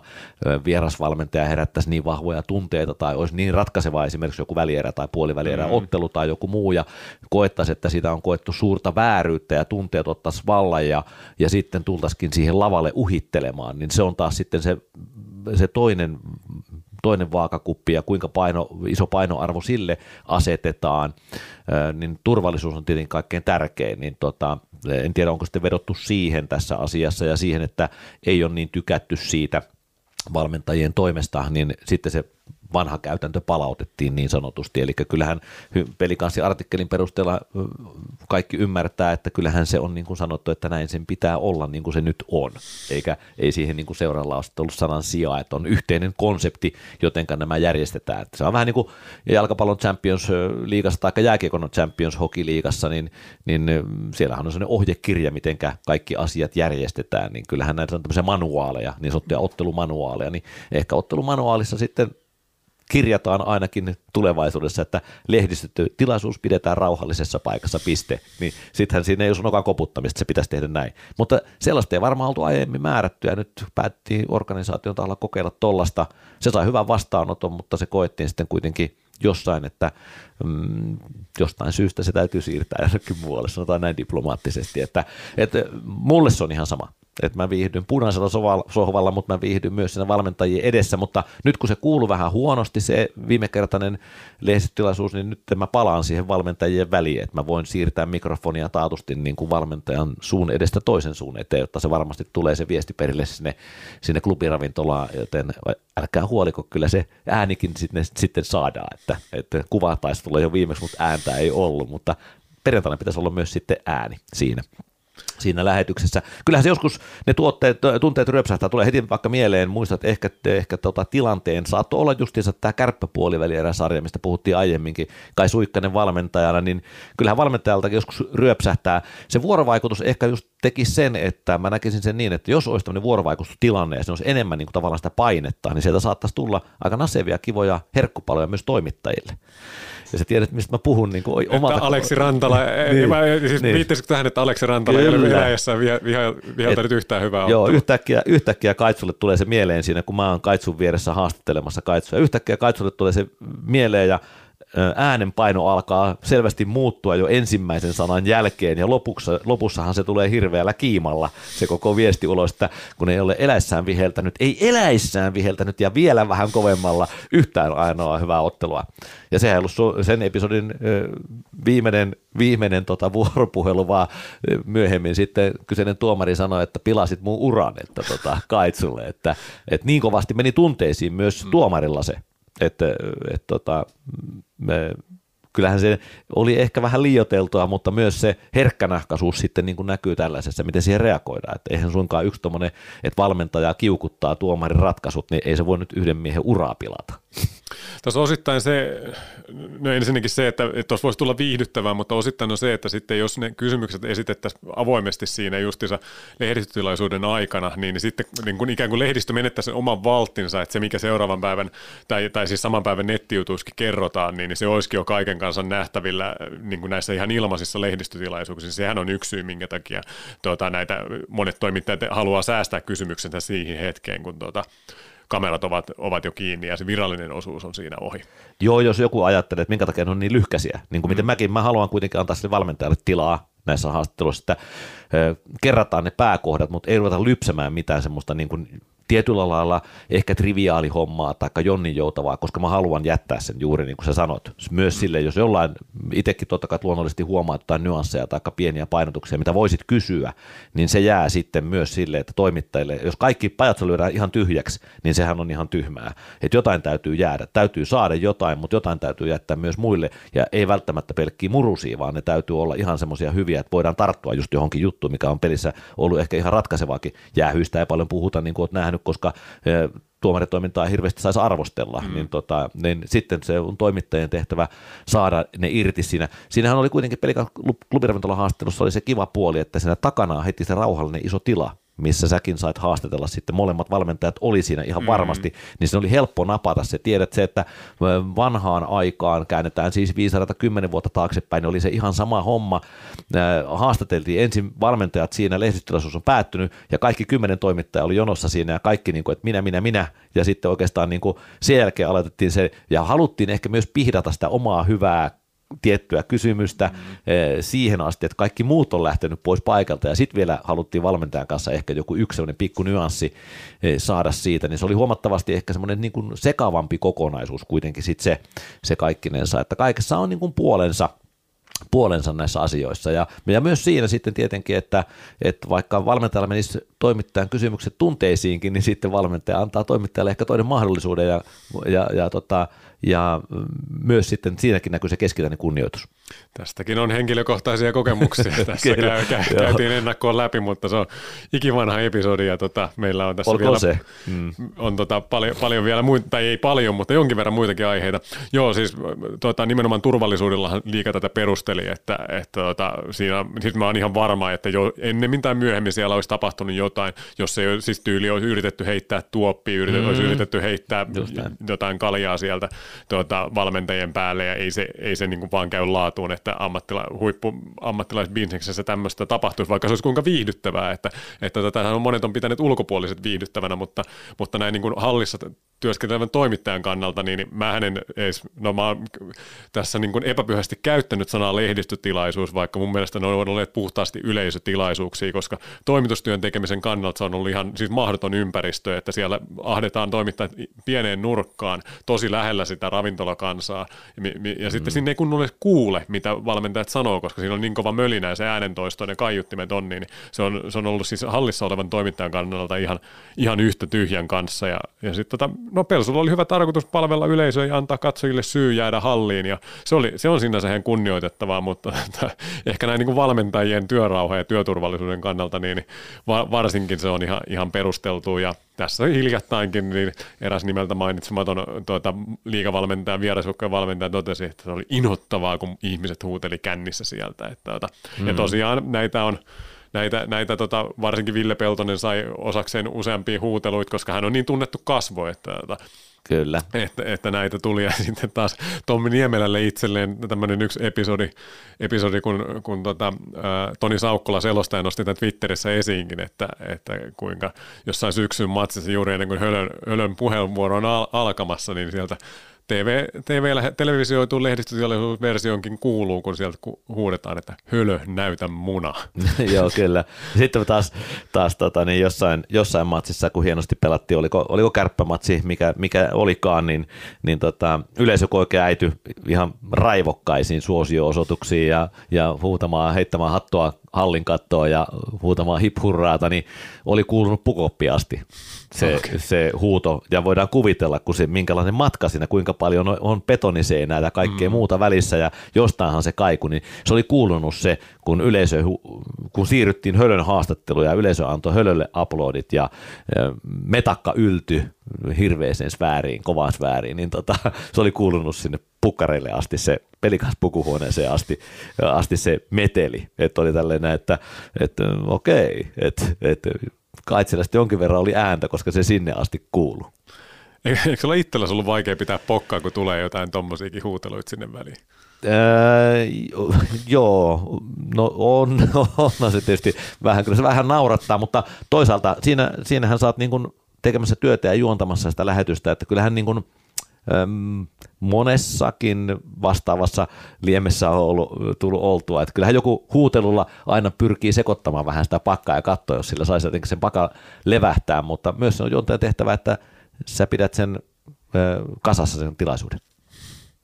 No ainakin syntyi julkisuutta ja keskusteluja Twitterissä. mm. Ennen kaikkea huomiota on herättänyt tämä punainen sohva, jolla istuttiin. Niin tiedätkö Ili Varmavuo, että mitä sohvalle tapahtuu jatkossa? En mä tiedä, mitä se tapahtuu jatkossa, mutta kyllä mä luulen, että se seikkailu jatkuu jo, jossain.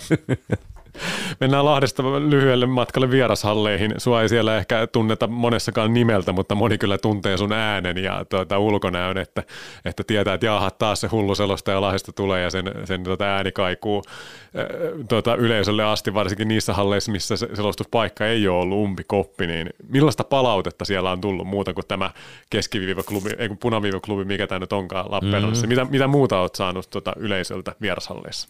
No pääosin on saanut kyllä tosi hyvää palautetta, että, että kyllähän tämmöiset hallit, missä ku, niin kuin kuuluu läpi ja oot ihan sen lähellä, niin nopeastihan on niin kuin sanottu, no Jyväskylässä on aika avonaisessa tilassa yhdessä sen, sen niin kuin hallin justiinsa tämän eh, digiosaston kanssa itse asiassa, eli musiikkisoittajien ja mainossoittajien ja näiden ihmisten kanssa olet samassa tilassa, niin eh, esimerkiksi se on semmoinen paikka, että aina tulee läpyt ja aina, aina tulee niin kuin hirmukehut siitä, että, että kuinka paljon, paljon niin kuin otat myös toista joukkuetta huomioon ja paljon puhutaan niiden kanssa niin kuin joukkueista ja tilanteessa, missä mennään. Sitten taas toisessa paikassa saat suorassa vuorovaikutuksessa yleisön kanssa niin kuin Raumalla, niin Raumalla varmasti se, kun oot ehkä kymmenellä penkkirivillä, niin koko se edessä oleva katsomo kuulee sen reaaliaikaisesti sen selostuksen, että ei tarvii käsiohjelmaa kaivaa taskusta, että tietää, kenellä on kiekko, kun pelikansta puhutaan, niin kyllä sieltä tulee monta kertaa, että käännytään ja, ja matsin jälkeen annetaan aplodit tai tullaan heittämään läppyä, läppyä käteen. Porissa, vaikka se on umpikoppi, niin siinä on sellainen iso reikä, niin se tulee myös siihen pääkatsomoon, just siihen punavivan päälle, niin varmasti kuuluu aika pitkälle siihen. Ja sieltä kun erätauolle lähdetään ja kun pelikans johtaa, niin kyllä katsotaan koppiin päin ja näytetään peukkua ja näytetään jotain ja omille niin kuin vähän puuataan. Ja, et kyllähän se palaute niin kuin pääsääntöisesti on positiivista. Hyvin harvoin tulee kyllä missään missään niin kuin joku haistattelemaan vaikka takka sille. Se, on ihan, se olisi ihan poikkeuksellista, että ei, ei oikeastaan niin kuin kyllä semmoista tapahdu, mutta kyllä se tunteisiin saattaa mennä, jos pelikansa oikein rökittää ja meikäläinenkin on ollut liekeissä siinä pelissä, niin, niin kyllä siellä aina joku on sen näköinen, että se kiukkusena sitä lähtee Itsellekin se on aika jännä jossain paikassa, niin kuin esimerkiksi nyt voit saada Nokia-areena, että Suomen hienoin, hienoin halli, aivan kansainvälisen tason loistava, loistava paikka, uskomaton se, se tuota, videotaulu ja se tekniikka, mitä, mitä siellä on kaiken kaikkiaan, ihan NHL-tasoinen show kokonaisuudessaan, niin siinä on kuitenkin avoselostamo, saat kameratasanteella ja siinä on se pääkatsomo suoraan punaviivan päällä, niin se paras katsomon osa on siinä. Ja mikä koomisinta, niin niin Ilveksen kuin Tapparankin peleissä, niin kotijoukkueen niin sanotut poppariosaston pelaajat ja koko johtohenkilöstö istuu suoraan siinä mun alapuolella. Niin se voisi olla semmoiselle märkäkorvaselustajalle kyllä vähän kova paikka, kun sä tajuat sinne, että vaikka Petri Kontiola olisi vempassa ja sä, se istuu suoraan siihen sun, sun eteen, on siis metri sun alapuolella ja taatusti kuulee joka ikisen sanan, mitä sä selostat. Niin, mutta tuossa selostajan hommassa on myös, niin kun mä tykkään sitä äärettömän paljon sen takia, että ää, kun se peli lähtee ja se peli alkaa viedä, niin koko muu maailma sulkeutuu ulkopuolelle. Tässä kun nytkin me puhutaan näiden luurien välityksellä, tai mulla on luurit, sulla toi avomikki, niin sähän kuulet tämän oman puheen takaisin ja hallin äänet, mutta se ihan ympäristö, vaikka sinne joku huutelisi ja sua sormella, kun sä oot keskittynyt sinne kaukalon tapahtumiin, niin sehän tavallaan niin kuin häviää siitä. Eli sä oot siinä omassa umpiossa, siinä kuplassa sen pelin ajan. Sä kuulet lähetyksen ja sä kuulet halliäänet, kuulutukset ja kaiken tämän pelin kiihkeän rytmin ja sä näet ne pelaajat ja sä oot niin uppoutunut siihen, että lähellä tapahtuvat asiat, niin mikä tapahtuu metrin päässä jossain penkkirivillä, jos joku sua tuijottaa tai äänittää videota tai ottaa kuvia. Niin kuin nyt oli esimerkiksi IFK-pelissä, niin oli joku vaihto, tämmöinen kouluvaihtoluokka, kenties ranskalaisia tai espanjalaisia, niin ne oli suoraan sen mun vieressä. Helsingissähän on suoraan siis lähin katsoja on mun suoraan sivussa, niin on puolen metrin päässä. Niin siinä oli semmoinen koululuokka, näitä ranskalaisia tai espanjalaisia, me arvioitiin, että niitä oli siellä todella paljon siinä matsissa, eli siellä täytyy olla joku iso kouluvaihto menossa Helsingissä, ja niitä oli siinä munkin vieressä niin semmoinen arviolta sanotaan 50 tämmöistä nuorata arviolta 13-14-vuotiaasta. Niin kun selostus alkoi, niin kyllä mä heti näin, että nämä ranskalaiset niin kaivo kännykän ja rupesi ottaa video musta. Et tota, äh, mutta enhän mä sitten niitä kato, kun mä katson sitä peliä. Et mä en tiedä, että kuinka paljon on otettu video. Varmaan näitä kiimasia pelikansmaaleja on kyllä jonnekin Ranskaan lähetetty. Että meidän vieressä muuten oli varmaan tämmöinen radioselostaja, joka oli aika vauhissa. niin todennäköisesti edelliseltäkin kierrokselta jossain päin maailmaa liikkuu tällaisia videoita. Mutta enhän mä niitä itse koskaan näe. El Loco varmaan sitten siellä jossain Espanjassa. Äh, tota, mitkä on sun suosikkihallit vieraspaikkakunnilta? No tuosta vähän tulikin jo, mutta, mutta tuota, osaatko nimetä yhden? Osaan. Ehdottomasti niin kuin Stadin jäähalli, Nurdis, onhan se niin kuin, tota, nyt vanhin käytössä oleva liikahalli. Et kyllähän niin kuin, siellä on aina oma tunnelma ja kyllä mä koen kuitenkin tuo IFK-sarja ja IFK-pelit on aina niin kuin tämmöinen paikallispelejä, että et tota, siinä on semmoista hyvää veistelyä mainonnassakin joskus, että Petri Folket vastaan Starkkari Folket, muista tuosta parin vuoden takaa, ja äh, niin tota, asenne on snadilaiskuus ja tällaiset IFK-logot, ja IFK-pelaajan selkämyksessä luki silloin joskus, oli T-paita, ja siinä luki, että, että tota, niin playing for IFK doesn't build your character, it reveals it, eli pelaat IFK, mm. niin se ei paljasta sun luonnetta, se, se ei siis kasvata sun luonnetta, vaan paljastaa sen. Eli tota, IFK on aina sellainen machokulttuuri ja vähän se ruotsalaisuus paistaa läpi, kuulutaan kahdella kielellä, suomeksi ja ruotsiksi, että, että mikä kuuluttaa, kuuluttaa numero 10, numero 10, niin se tulee aina siellä, se on vähän kuin ulkomailla, vaikka olet vaan Helsingissä, niin tuleehan sinne vähän semmoinen, niin kuin, ja se halli on sinänsä sisältä hieno. Ulkoahan se on jo vanha-aikainen ja sisältäkin vähän vanha-aikainen käytävien osalta, mutta se itse hallin sisäosa, niin mulle tulee niin mieleen joku New York Madison Square Garden, joka on ö, semmoinen hallin nimi, jonka valtaosa jääkiekon ystävistä tietää, ja sehän ei ole hallina mitenkään hieno, se ei erotu ympäristöstään mitenkään erikoisesti, sinne on aika kapeat kulkuväylät joka paikassa, mutta sitten kun sä oot siellä sisällä, niin ootte se silleen, että tämä on Madison Square Garden. Et tota, kaikessa karuudessaan, niin se on kuitenkin niin kuin jääkiekko pyhättö. Niin sama on kyllä Helsingin IFK on kotihalli. Kyllä se on, se on mulle hieno paikka käydä selostamassa. Nokia Arena on tietenkin kaikkein hienoin paikka, mutta ei Suomessa ihan semmoista yhtään niin kuin surkeata hallia enää ole, sanotaanko näin, että, että jokaisessa hallissa on jotain hyvää.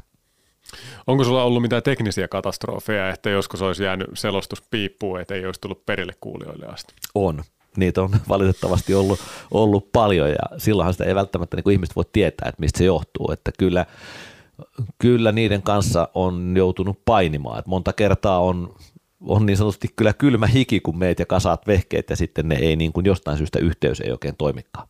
Ne on tekniikan moni, monimutkaistuessa, niin ne on joskus myös ollut monimutkaisia selvittää, mistä se johtuu. Se on joskus ollut sillä lailla, että tuollahan on on tietokoneet, isot tietokoneet hyrrää täällä radiovoimankin taustahuoneissa, niin siellä ei tarvitse olla kuin joku sellainen kone yhtäkkiä päättänyt, ruveta, että se rupeaa päivittää itseään tai sitä ohjelmaa siellä taustalla, ja sitten se tekee jonkun virheilmoituksen siihen, ja yksinkertaisesti lähetys ei niinku tuu siihen koneeseen tai lähde siitä ulos, missä on se kanava, että se on voinut olla joskus vaikka muut, ihan muutama vuosi sittenkin iso syypää, että ennen kuin se vika löytyi, niin sitä ihmeteltiin, että mistä se johtuu, ja kuuntelijathan silloin ihmeessä, että eikö ne tunarit osaa mitään, mutta tota, se tekniikka on, on sellaista, että, mutta toisaalta taas sitten se äänenlaatu on varmasti parantunut vuosien varresta. Vanhaa aikaahan se oli aika yksinkertaista, koska selostusvehkeethän oli puhelinlinjassa kiinni analogiseen aikaan, ja se oli vähän niin kuin soitettu kaverille lankapuhelimella. Eli niinhän mentiin maailmallekin selostamaan, että mä tiesin, että Lontoossa selostuskoppi numero vitosen puhelinnumero on tämä, ja toimituksesta soitettiin siihen numeroon ja pantiin niin sanotusti se puhelinlinja pöytään, niin sehän oli, jos se piuha pysyy ehjänä, niin lähetys tuli läpi. Mutta tänä päivänä digitaalinen tekniikka on tuollaista, että koskaan et voi tietää, että jos joku hakkeroi jonkun palvelimen, niin se saattaa olla sitten siinä ja TVkin kaatus. Toivotan, että tämä lähetys saadaan ilman teknisiä vaikeuksia loppuun asti. Mennään tässä viimeiseen osuuteen. Historian lehdillä ollaan oltu aika paljon tässä muistoissamme ja tullaan nykyhetkeen. Ili, sä oot kertonutkin, että sulla muodostuu aika tiivis suhde usein joukkueeseen, niin tota, ketkä on nykyiset pelikansjoukkueesta semmoiset persoonat, ketkä on tehnyt sun suurimmat, suurimman vaikutuksen ja keiden kanssa olet mahdollisesti ystävystynytkin? No tota, joo, kyllä kaikista joukkueista varmaan tulee, tulee niin kuin, ja sitten jos joku pelaaja pelaa niin kuin pitkään samassa joukkueessa, niin vääjäämättä tulee sellainen vuorovaikutussuhde näiden pelaajien kanssa, mutta tota, kyllähän ne nykyistä joukkueista semmoinen velmuin kaveri, jonka niin kuin semmoiset pienet nyanssit tulee, niin kuin tavallaan kuorisit appelsiinin kuoria pikkuhiljaa ja sä näet niitä kaikkia nyansseja, mitä sieltä alta paljastuu ja kuinka hulvaton kaveri on, niin Patrick Partosakhan on niin kuin kyllä semmoinen niin, kuin niin uskomaton persona, että et, tota, niin se tuuletus, minkä hän nyt esimerkiksi otti kesken pelin edellisessä IFK-pelissä, niin ei mulle niin kuin liikamaalivaadeista kenestäkään muusta tule semmoista mieleen, että joka voisi sellaista tehdä, että tota, muuta kuin Parto, että Partohan on uskomaton veijari, E, mutta tota, voidaan sanoa, että hänen kanssaan ollaan hyvän päivän tuttuja ja voidaan morjestaa tälle ja jutella, jutella paljonkin ja, ja heittää juttuja juttuja tota siinä. Ja Lukas Jasek nykyisestä joukkueesta on sellainen, jollekka annoin muun muassa sen hopeavuoden hupparin, kun Jasu sitä aneeli koko syyskauden, niin mä joululahjaksi annoin sen sitten Jasulle, jota Jasu käyttää nyt oikeastaan niin kuin ainakin joka pelipäivä. Okay. Eli pukeutuu siihen vanhalla lokolla olevaan pelikanssin turkoosiin huppariin pelireissuilla. Ja tota, Jasu on, on äärettömän hieno tyyppi, hieno, hieno, hieno kaveri ja on samaa mieltä kuin Miika Roine, joka sanoi, että, että mahdollisesti pelaa kyllä ja tulevaisuudessa pelaa varmastikin isommissa, isommissa ympyröissä on kyllä niin virtuosi. Miika Kangasniemi on luonnollisesti sellainen – tämmöinen samanlainen taskuraketti kuin meikäläinen, niin näiden kanssa on helppo tulla toimeen.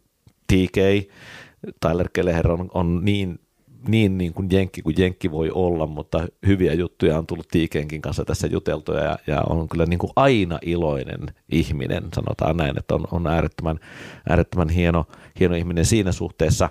Ää, ää, Miika Roine on niin kuin nykyinen kapteeni ja jatkot meille tehnyt pelaaja, niin tota, Roiston kanssa esimerkiksi nytten, nytten ne, tota, IFK-pelin jälkeen tultiin tuohon kotiin, purettiin, purettiin huoltoauto. Mä olin auttamassa siinä sitten, sitten tota, Tapsaa ja Mikaa huoltajia ja purettiin huoltoauto. Joukkue tuli, niin Roineen Mikka veti respektit, kun tultiin sieltä ja sanoi, että, että tota, Ape otti ilistä sun kakkua, sitten pitäisiköhän munkin ottaa tuossa vielä sitä palanen, kun se on taikakakku. Niin tota, Miika Roine eittämättä semmoinen semmoinen henkilö pelikansjoukkueessa, joka on äärettömän tärkeä joukkueelle, joka on hieno, hieno pelaaja ja, ja äh, hieno ihminen, hieno mies, hieno, todella, todella hyvä, hyvä tyyppi. On vaikea nostaa, kun siellä on niin paljon tällaisia tällä tasolla, mutta tietenkin nyt on niin kuin ikäero tulee jo sitten siinä, toiset on nuorempia kuin mun omat lapset, niin tota, eikä, se on esimerkiksi, Jasu kysyi multa 1500 peliä, niin Jasu sanoi mulle Hesassa, kun joukkue lähti pois, niin taikka pakkas kamoja ja Jasu kantoi pelikassia pussiin, niin Jasu sanoi mulle, että Ili, että 1500 peliä, että, että että, tota, että really, että onko toi yläkerta vielä ihan oikeasti kunnossa, että, että 1500 pelin jälkeen, että, tota, että eikö, tota, niin, ole jo henkisesti aika rankka reissu ollut toi matsimäärä, niin, tota, niin on niin paljon sellaisia pelaajia, pelaajia mm, tota, joiden kanssa tulee hyviä juttuja, yksittäisiä pieniä hommia, ja toisethan on, tietenkin totta kai siinä tulee sama, näet kaiken kirjon niin kuin yhteiskunnasta ja myös persoonista. Toisethan on hiljaisia. Säkin tiedät, kuinka ennalta arvaamatonta on se, kun pyydät jonkun pelaajan haastatteluun tai et ole koskaan aikaisemmin haastatellut. Niin pelaajahan saattaa olla, olla niin kuin niin kuin ihan omassa semmoisessa ujossa kotelossa ja on vaikea saada siitä pelaajasta mitään irti. Ja vasta pala palalta tavallaan niin kuin sä ystävystyt sen pelaajan kanssa, taikka tulee edes niin kuin moikkauskaverit, on ujo ja semmoinen, koska se on hänen persoonansa. Toinen on taas sitten heti semmoinen avoin Tyler Keleher, joka, mm. joka, jonka kanssa heti pääsee hyvin tälle jutulle. Niin sekin tietysti vaikuttaa, että kenestä tulee tällaisia ystäviä, mutta vanhaan aikaan tuli siis oikein todella hyviä ystäviä toisista. Myös on oppinut tuntea heidän niin kuin perhettään, vaimoja, mm, sitten on käynyt peleissä myöhemmällä iällä koko perheenä, pojista on tullut pelaajia niin kuin jämseeneistä, niin tota, onhan tuossa tämmöisiä hurjia perhetarinoitakin tullut niin kuin seurattua, että oot nähnyt ehkä, kun lapset on ollut rattaissa meidän pelissä joskus, ja nyt te niin kuin veljekset tekee maaleja pelikanssille jämseenit, niin tota, onhan se aika hurjaa, että, että on nähnyt sellaisen, sellaisenkin kiertokulun tässä, että tavallaan voit ajatella, että katot vanhoja kuvia, niin on niin kuin meitä ennen ja sitten kun katot tuohon vähän noita nuoria miehiä, niin meidän jälkeemme, että ne on vielä tuossa senkin jälkeen, kun me ei tehdä näitä juttuja, niin ehkä tekemässä tätä juttua. Saattaa olla näin. Onko sulla kova luotto siihen, että tämä joukkue menee vielä keväällä pitkälle? On Tämä on mun mielestä hyvä joukkue, että tämä on pelannut äärettömän hyvin ja, ja niin kuin tämän juttelun alussa puhuttiin siitä, niin kyllähän se se tota, oli semmoinen sumantovaihe siinä, mutta siitä huolimatta se pelikin oli niissä, itse peli oli niissäkin otteluissa, varsinkin vieraspeleissä, mitä tietysti itse oikein intensiivisesti seuraat siitä, niin tota, oli todella, todella hyvä. Lukon kanssa käytiin todella tasainen vääntö, erikoisia maaleja, ähm, 2-1, kaikki ne pelit on niin kuin kääntynyt kuitenkin niin kuin kotijoukkueelle noilla lukemilla. Tämä Ilves-peli oli todella tasainen Tampereella, Tappara-peli 1-0, peli kanssa haasto Tapparan todella väkevästi siinä ottelussa, että, että kyllä mä uskon, että, että tämä, tota, tämä kevät tulee olemaan, pakkohan se usko, jos ei itse uskota, niin kuka meihin uskoo. Ja sitten sä varmaan kun ajattelet, että viedään tätä lähetystä siihen päin, niin, niin tota, joskus oot muistaakseni kysynyt, tai ainakin joku on kysynyt, että onko sulla, että onko, eihän koti ole mikään jääkiekkomuseo, niin tota, niin ei, ei toki ole silleen, kun näitä vanhoja ollaan muisteltu, niin ei toki ole silleen, mutta mutta tota... Se on yhdistetty jääkiekko- ja golfmuseo. joo, se kysyt mun piposta, että mikä se on. Ei se ole kyllä sitäkään, mutta on, joo, mulla on paljon kirjallisuutta. Ei niinkään ehkä jääkiekkokirjallisuutta, vaikka mä oon paljon sitä lukenut, mutta mä oon antanut ne kirjat eteenpäin. Mutta tota, molemmista lajeista löytyy kyllä paljon kirjallisuutta kotoa. Mutta tota, on kaikenlaista pikku tilpehööriä tietenkin niin kuin matkan varrelta kertynyt, voitaisiin sanoa matkamuistoiksi ehkä niin kuin souvenir olisi se oikea sana, että se olisi niin kuin matkamuisto enemmän kuin mikään semmoinen museo tai niin kuin semmoinen eh, man cave, jossa ne olisi kaikki esillä. Että kaikenlaista pientä, pientä muistoesitettä on kertynyt matkan varrella ja ne on enemmänkin niin kuin semmoista muistin tukea. Eli kun sä otat jonkun, sä et muista edes, että sulla on sellaista, mutta sitten kun sä otat jonkun laatikon ja sä katot sieltä jotain niitä juttuja, niin sittenhän joku yksittäinen juttu saattaa tuoda sulle eh, tai tuo mulle niin kuin hyvin paljon muistista, syövereistä purkautuu kaikenlaisia asioita. Tiedän, että sä oot kova lukemaan ja varmasti tapahtuu sulle ihan sellainen sama asia, niin mulla on tässä sulle yksi lahja, kun mä satuin löytää, mulla oli kaksi tällaista oh. harvinaista lahjaa, niin tämä on aina täytyy olla joku hyvä tuliainen, ja tota, tämä on siitä, Tappara menee nyt tähän finaaliin, 18. päivä helmikuuta pelaa finaalin luulajassa, ja siinäkin se tuo mulle se finaali heti jo semmoisen eh, niin kuin mieleyhtymän siitä, että eh, entisiä pelikanspelaajia on molemmissa joukkueissa – Leo Komarov ja, ja tota, niin Julle Tyrväinen Luulajassa ja sitten vastaavasti Kasse Jyrkensiä ja niin poispäin Tapparassa. Kyllä, ihan ratkaisevassa roolissa niin kuin molemmissa joukkoissa pelaa, joten me saadaan lahtelainen tsemppärin voittaja tänä vuonna ihan väkisin jälleen kerran. Mm. Niin mulla on tänne Champions Hockey League virallinen pelikiekko, kun pelikas pelasi missä on pelikanslogo toisella puolella. Wow. Ja näitähän jäi yli siis jonkun verran, koska sitten se loppui siihen alkusarjaan. Ja tällaisilla kiekoilla pelattiin. Tänä päivänä nämä muistokiekot on niin kuin harvinaisia, koska kun katsomolle tämä kiekko, niin se on se älykiekko. Ja sehän käydään keräämässä pois, koska se siru on siellä sisällä. Ja katsoja saa sen sellaisen kiekon, missä on pelikanslogo tai millä paikkunnalla pelataankaan. Mutta toisella puolellahan ei lue enää virallinen pelikiekko. Mutta tämähän on virallinen pelikiekko, millä on pelattu niin kuin tsemppäriä silloin pelikanskaudella. Ja tämähän tuo mulle heti, tai silloin kun pelikans pelasi siinä tsemppärissä kaudella 1920.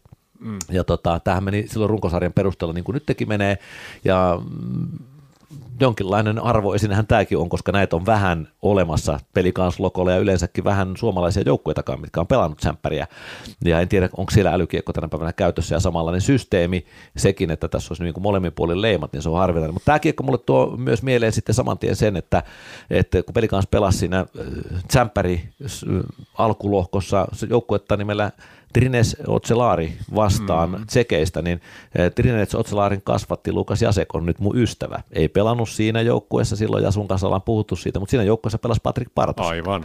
Eli heti kun mä katson yhtä tällaista muistoesinettä, niin, eli suveniiria, mitä mä mm. ajattelen itse, mistä mä oon tämmöisiä pieniä juttuja on kerännyt sieltä täältä tuolta, niin mulle tulee ihan tämmöinen niin kuin vartin tarina vaikka tästä kiekosta mieleen, mitä kaikkea niin kuin yksi vilkaisu siihen niin kuin herättää sussa. Niin nyt ehkä se tästä eteenpäin herättää sussa muistot myös tästä juttelutuokiosta, että sä sait siitä tuliaisen, kun mulla oli noita kaksi, niin mm. tota, toinen joutaa pois. Just annoin tollasen, tai en, en antanut, se, se siirtyi sopivalla marginaalisella hinnalla. Mulla oli äh, Sean Averin pelipaita, silloin kun Sean Averi pelasi pelikanssissa kaksi peliä, teki kolme maalia, niin mulla oli se musta pelipaita äh, itselläni. Mä se, tietää, se, se Game. Worn, joo. Se päättyi Allu Laaksolle, koska Aleksi Laaksolla, entisellä pelikanspuolustajalla, nykyisellä Porin SM-puolustajalla on mittava jääkiekko-kokoelma, kaikenlaisia erilaisia esineitä.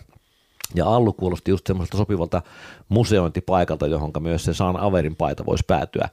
Ja kun S oli viimeksi täällä vieraana, niin Allun kanssa vaihdettiin, vaihdettiin asioita, oravan nahkoja ja pelipaitaa, ja Allu halusi sen paidan, ja Jesse Joensuu näki sen. Ja sitten mä näytin, kun me Allun kanssa käytiin siinä käytävällä kauppaa, ja tota, Jesse Joensuu näki sen, näki sen tilanteen, ja tota, mä näytin sitten Jesselle sen paidan, ja mä sanoin, että tämä on NHL vihatuin pelaaja Sean Avery, ja tämä on Game Worn paita siitä pelistä, kun sen seuraavana päivänä hän livisti sitten Lahdesta. Ja tota, niin Jesse se on sanoi, oma legendaarinen joo, tarinansa. Jesse sanoi, että, että aivan unbelievable, että toi olisi Jenkeissä kyllä kovaa kamaa toi mm. paita. Mutta mä en halua lähteä myymään tuommoista mihkään tonne noin. Allu osasi nätisti kauniisti pyytää sitä ja, ja, tota, ja mä sanoin Allulle, että sä määrittelet sen hinnan, mitä sä haluat sitä maksaa, niin tota, vaihtakoon paita sillä hinnalla sitten omistaja. Ja näin me tehtiin, ja Aleksi Laakson koko elmissä löytyy nyt se Sean Averin Game Worn pelipaita siltä kaudelta, kun Sean Averi Lahdessa piipatti yhden viikonlopun ajan.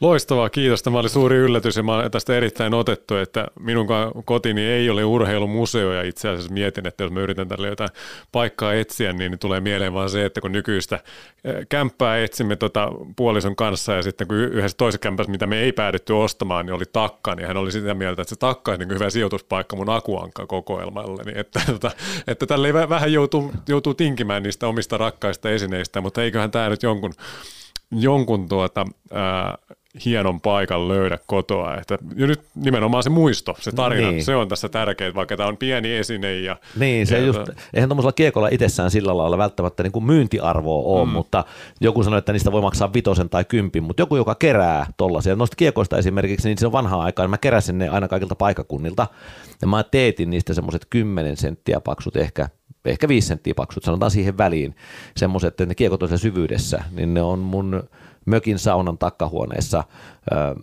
ne semmoiset taulut, missä on silloin liikassa olevien kaikkien joukkueiden kiekot semmoisessa että on teettänyt siis ihan kehystämössä niistä semmoisen taulun, niin, niin nekin on semmoinen vaan semmoinen muistojuttu, että okei, että noillakin kaikilla paikkakunnilla on tullut käytyä ja selostettua, ja että semmoisia enää ei ole, että eihän semmoisen mitä, ei semmoisella mitään niin kuin tavallaan hinta-arvoa, mutta se muistoarvo ja se tarinajuttu on siinä se niin kuin, ehkä se suurin, että tota, mikä, mikä noissa on.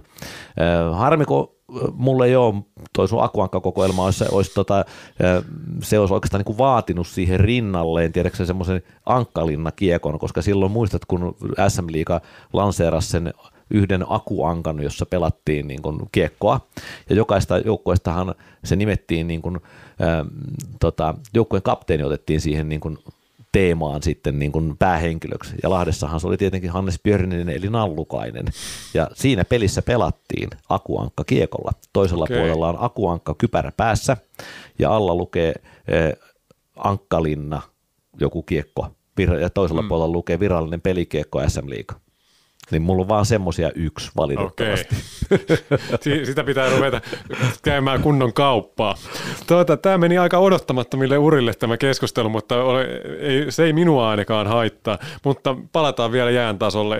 Ähm, Pelikassilla oli tammikuussa pieni tuloksellinen kriisi ja ei niin pienikään, että oli hyvin vaikean näköinen jakso. Ja nyt näyttää, että se on selätetty kaksi komeita voittoa putkeen ja, ja tota, Miten, mutta miten sä vastaat siihen, että kun, mikä on monen katsojan mielipide ja mitä itsekin lehden sivuilla spekuloin, että, että pelikansissa on vähän vaarallisesti ne merkit, että tämä näyttää semmoiselta nätiltä runkosarjan joukkoelta, joka sitten pehmenee kevään mm. peleissä, niin nyt sul, sä voit suurella pelikanssydämellä puolustaa tuota jengiä. No, joo, no tähän notkahdukseen liittyy myös sitten semmoinen yksi, yksi tota, tekijä tietenkin, että ää, sitä puuttu, puuttu tuota pelikielon takia, tuli aika No mun mielestä Tomi Niemellä sanoi sen, sen hauskasti Lars Brygmanin pelikielto, että eihän Lasse tehnyt siinä niin kuin mitään, mitä hän olisi voinut tehdä toisin kuin muutkin, tai häkeltyi sitä huonosta syötöstään, kumartui onnettomien sattumusten summa, koska Lars Brygman on herrasmies pelaaja kuitenkin, ei ole yhtään sen olonen, että, että tota, haki semmoisia rumia taklauksia tahallaan ja sai pelikiellon. Niin nyt kun ajattelet sitä notkahdusta, niin sehän liittyy myös tähän, että Lasse oli pois. Ja nyt kun Lasse on tullut, niin on niin kuin, ähm, isompi pala itse asiassa tuota pelikans hyökkäystä kuin moni uskookaan, koska on äärettömän hyvä riistäjä, ronkkia, räplääjä ja sitten välillä tekee maaleja. Nyt kyllä viime hetkellä veti tolppaa, mm-hmm. eli melkein kolme pinnaa lähti, Lars Brygmanin tolppa olisi, olisi vienyt pelikanssin mukanaan kolme pinnaa Hesasta, mutta tota, meni nyt tolppaan se viimeinen kuti. Et Lasse tuli siihen hyökkäykseen tasapainottamaan ja tuomaan semmoisen omanlaisen ulottuvuuden siihen hyökkäyspelaamiseen. Pelikansiltahan niin kuin siinä ajan välillä puuttuu se sellainen niin kuin rouhea iso pelaaja sitä hyökkäyskokoonpanosta. Jokaisella joukkueella täytyy olla myös sellainen.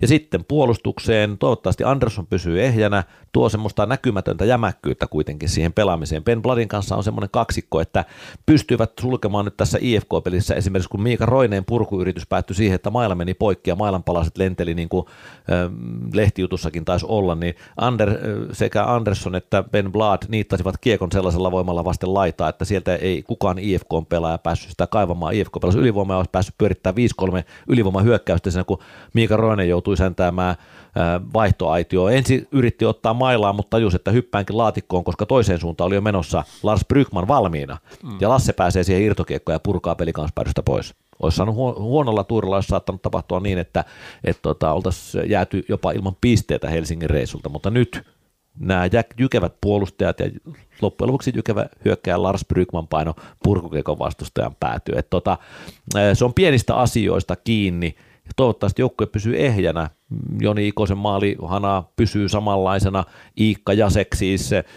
Joskushan niin kuin hienointa pelissä ja ottelussa on joskus myös selostajan kannalta, mä ainakin itse koen sen sillä lailla, että ei se hetki, kun sä painat sen kiekon siihen maaliin, vaan se hetki, kun sä tajuat sekuntia ennen, että nyt tulee maali, niin se on, ja voi mikä pettymys se tietenkin onkin, jos se menee tolppaa, mutta sitten kun se tulee se maali, koska mm. silloinhan sä oot niin kuin tajunnut sen pelin virran jatkuvuuden johtavan siihen, että tämä on vääjäämätön maali, ja sellainen mulle tulee heti mieleen vaikka edellisestä jyppipelistä nyt viime viikolta, kun Luukas Jasek, Iika Kangasniemi kaksikko painaa suoraa hyökkäystä, IFK päätyy ja kiekko menee kun nauhassa Jasekilta Kangasniemelle. Ja kun näet, että Jasek liukuu takatolpalle ja Iikka pistää taikasauvalla kiekon sinne ja Jasek pistää yhdellä kosketuksella maaliin ja iskuarenen katto hyppää pois paikaltaan, niin onhan se tunne, kun sä näet, että se ylittää siniviivan ja tästä tulee jotain herkkua hetken päästä, niin kaikki tietää, mitä mä tarkoitan, joka urheilua seuraa, niin se on, on monta kertaa niin kuin hienompaa se juuri se hetki ennen sitä, niin sellaisia hetkiä, kun me saadaan nähdä kauden lopussa, niin silloin tästä tulee hieno kevät. Näin on, ja Lars Brygmanin tärkeydestä olen täysin samaa mieltä, ja tuota, näin, että se on osittain pelikanssin heikkoutta, että juuri on liian riippuvainen yhdestä hänen kaltaisestaan persoonasta, vaikka ei ole edes niin kuin sen joukkueen tähtipelaaja. Mutta se, se sitten punnitaan keväällä, niin kuin sanoit, että terveenä pysyminen on tässä hmm. avainasemassa. Kyllä, se on ilman muuta avainasia, että, pysy terveenä, ja sitten kuka avainpelaajista ei loukkaan. Hmm. No tosiaankin tässä on nyt taustalla ensin se pahin tappiojakso saatiin selätettyä, Jyppi kaatu Lahdessa. Sitten komea jatkovaikavoitto IFKsta Nurniksella, IFK todella huippuvireisenä vielä. Ennen tämän viikonlopun otteluita pelikanssin sarjasijoitus on neljäs, mutta siis on aivan mielipuolisen tasainen toi mm-hmm. keskikasti siinä kutosen viivan paikkeilla. Sijoilla 5-6 kärpät ja tepsu, tepsi pelikanssin kanssa tasapisteissä, seiska siellä kalpa kahden pisteen päässä, S kahdeksantena kolmen pisteen päässä. IFK 9, heillä on vähän matkaa, mutta olipa aika tärkeät pisteet, mm-hmm. että nimenomaan tämä keskenäinen voitettiin ja tosiaan Brygmanin tolppalaukaukset tuli kiinni, että ei olisi täyspistepotti tullut. Uskotko, että kuuden joukosta pelikaas löytyy myös sitten? Kyllä mä uskon, koska pelikaasilla on kuitenkin näihin kilpailijoihin nähden aika hyvä ohjelma. Eli niin kuin mm-hmm. puhuttiin, se on ihan itsestä kiinni. 14 peliä, joista kahdeksan kotona.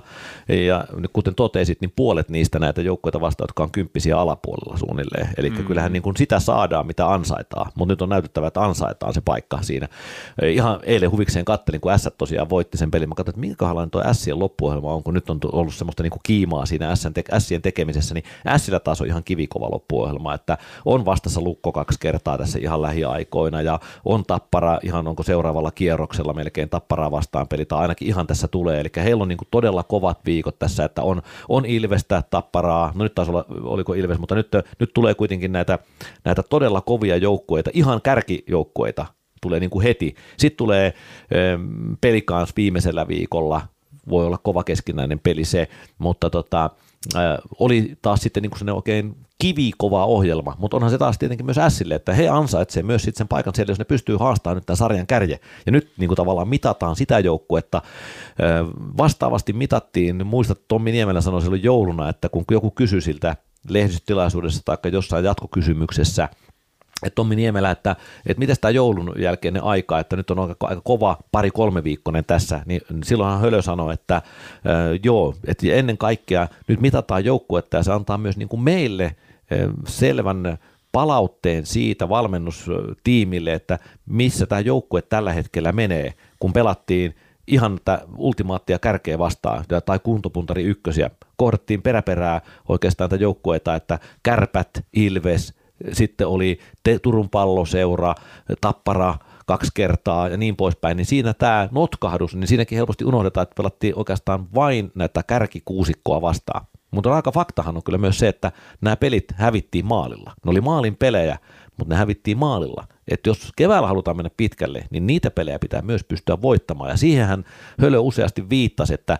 eh, en ole niin kuin niinkään huolissani tästä pelistä, mutta jos me näitä pelejä halutaan voittaa, niin me ei voida pelata, muistan sen tapparapeli, me ei voida pelata laidalla, vaan mm. meidän täytyy pystyä murtautumaan maalille, sanoi Tommi Niemelä suunnilleen sen pelin jälkeen. Ja sehän antoi niin kuin nyt tavallaan palautteen pelikassille. Nyt esimerkiksi S, kun verrattiin just tätä keskikastia, niin Sillä on näin kivikova ohjelma, niin S on taas nyt sen saman tavallaan testin edessä, miten he suorittavat tätä sarjan ääretöntä kärkeä vastaan seuraavien viikkojen aikana. Pelit käy vähin, eli pakko ottaa voittoa, mutta jos puolitoista pinnaa per peli otat, eli joka toisen pelin voitat, niin mm. kyllä silloin mennään ainakin sinne perjantai, lauantai äärettömän tärkeitä pelejä. Saipa, saipa, saipa on lyönyt pajatson tyhjäksi, mutta se, mm-hmm. siihen ansaan ei kannata astua, koska muuten karhuraata paukahtaa nilka ympärille. Eli niihin otteluihin tulee latautua ja keskittyä ihan samalla lailla kuin kaikkiin näihin aikaisempiinkin, niin kuin IFK-ottelu. Niin yhtä valmis täytyy olla pelaamaan ja suorittamaan sitä omaa peliä, suorittamaan omaa tehtävää, jokainen seuraava vaihtoehto ja ajattele yhtään sen pidemmälle, mutta näin urheiluromantikkona ja haaveilijana haluaisin ajatella, että pelin kanssa nämä molemmat pelit voittaa, ja sitten tämä viikko olisi ollut menestys. Mm. Kahdeksan pinnaa yhdeksästä, mutta katsotaan, miten käy. Mutta kyllä mä, kyllä mä itse toivon, että voitetaan ne molemmat pelit. Ja ensi viikon ohjelmaa mä en suoraan muista, mutta meillä on varmaan kaksi kotipeliä siinä vaan. Että ensi tota... viikolla taitaa olla maattelutauko. Niin, mutta on kuitenkin pelejä. Seura. On, Aa, on niin. ainakin pelejä, että tota, pelikanssilla on varmaan kaksi peliä, että maaottelutaukohan esimerkiksi Helsingin IFKlla on taas sitten kivikova ohjelma, että koska Helsingin IFK silloin kun pelasi pelikanssiakin vastaan, niin Helsingin IFK tämän Spengler Cupin takia on, joutuu pelaamaan kolmen pelin viikkoa liikan loppuasti IFK on ainoastaan yksi viikko semmoinen, että niillä on kaksi peliä. Ja sitten jos playerit alkaa, niin IFK on pelannut siis itse asiassa tammikuun alusta alkaen kolmen pelin viikkoja siihen asti, kun niiden kausi loppuu, niin siinä ei enää, jos pelit on esimerkiksi, voidaan ajatella tiistai, torstai, lauantai, niin sullahan on aina yksi välipäivä siinä välissä, niin ei siinä enää niin kuin IFK käytännössä harjoittele, se vaan palauttelee, mm. siis tammikuun alusta asti, että on se aika rajua, että IFK on siis nyt siinä tilanteessa, että miten me muutetaan jotain, jos joku juttu ei enää toimikaan. Harjoittelu ei ole oikeastaan enää helsinkiläisellä paljon mahdollisuutta. Mm. Ensi viikolla niin mulla oli tässä ohjelma, eli tosiaankin pelikanssilla on kevyt viikko, yksi kotipeli, pelikans OF, IF, äh, Pelikans HPK ensi viikon perjantaina, Joo. eli, eli tota, sinänsä vain yhden matsin viikko ja 14 matsia kaikkiaan jäljellä, siellä on Saipa kolme kertaa, mm. ö, sitten maattelutauon jälkeen on tuplamatsi KKta vastaan, mm. eli KKkin saattaa siinä vaiheessa olla jo joko toivonsa menettänyt tai sitten ihan kuoleman pelejä pelata ja silloinkin se voi olla, että pelikanssilla on ikään kuin henkinen etu siinä ja tosiaankin näitä sarjataulukossa alempana olevia vastustajia on, on monta jäljellä mm. ja se tekee pelikanssin asemasta suosiollisen plus se, että siellä keskikastissa tulee niin paljon ristiin pelaamisia, että, että kaikkihan Kyllä. eivät voi tulla pe- pelsusta millään ohi. Joka tapauksessa huomenna perjantaina Ili Varmavuo tekee jälleen päivätyön optikolla ja käy sitten vaihtamassa kotona varustuksen kuin Bruce Wayne konsanaan ja on sitten valmiina uuteen rooliinsa ottelukuuluttajana, kun pelikaans isännöi Saipaa. Ja lauantaina tosiaan toisinpäin silloin Saipa pelikaans Lappeenrannassa ja Ili Selostaman puolella radiovoiman kuulijoiden palveluksessa. Radiovoiman ottelulähetykset alkavat tuttuun tapaan tuntia ennen kuin kiekko putoaa jäähän tässä alkaa olla tämä, mm. tämä lähetys puole, puolestaan paketissa. Ili Varmovo, kiitos paljon, että ehdit vieraaksi ja kertomaan nämä erittäin monisäikeiset tarinasi. Kiitos, kiitos itsellesi ja kiitos kaikille kuuntelijoille ja kaikille pelikans-faneille ja jääkiekoystäville. Tämä on hieno kiekkokaupunki ja täällä on hieno tehdä töitä kiekon parissa. Mä oon siitä todella kiitollinen, että mä oon saanut tehdä sitä pitkään. Kiitos. Kiitos myös minun puolestani sinulle hyvä kuulija. Hokitain palaa taas ja on mahdollista, että tämän kauden normaalista tahdista poiketen kuullaan jo viikon päästä erikoisjakso. Mistä aiheesta on kysymys, se jääköön vielä jännitettäväksenne. Jännitetään tällä välin myös sitä, miten pelikanssin matseissa käy. Ensi kertaan siis. Moi moi!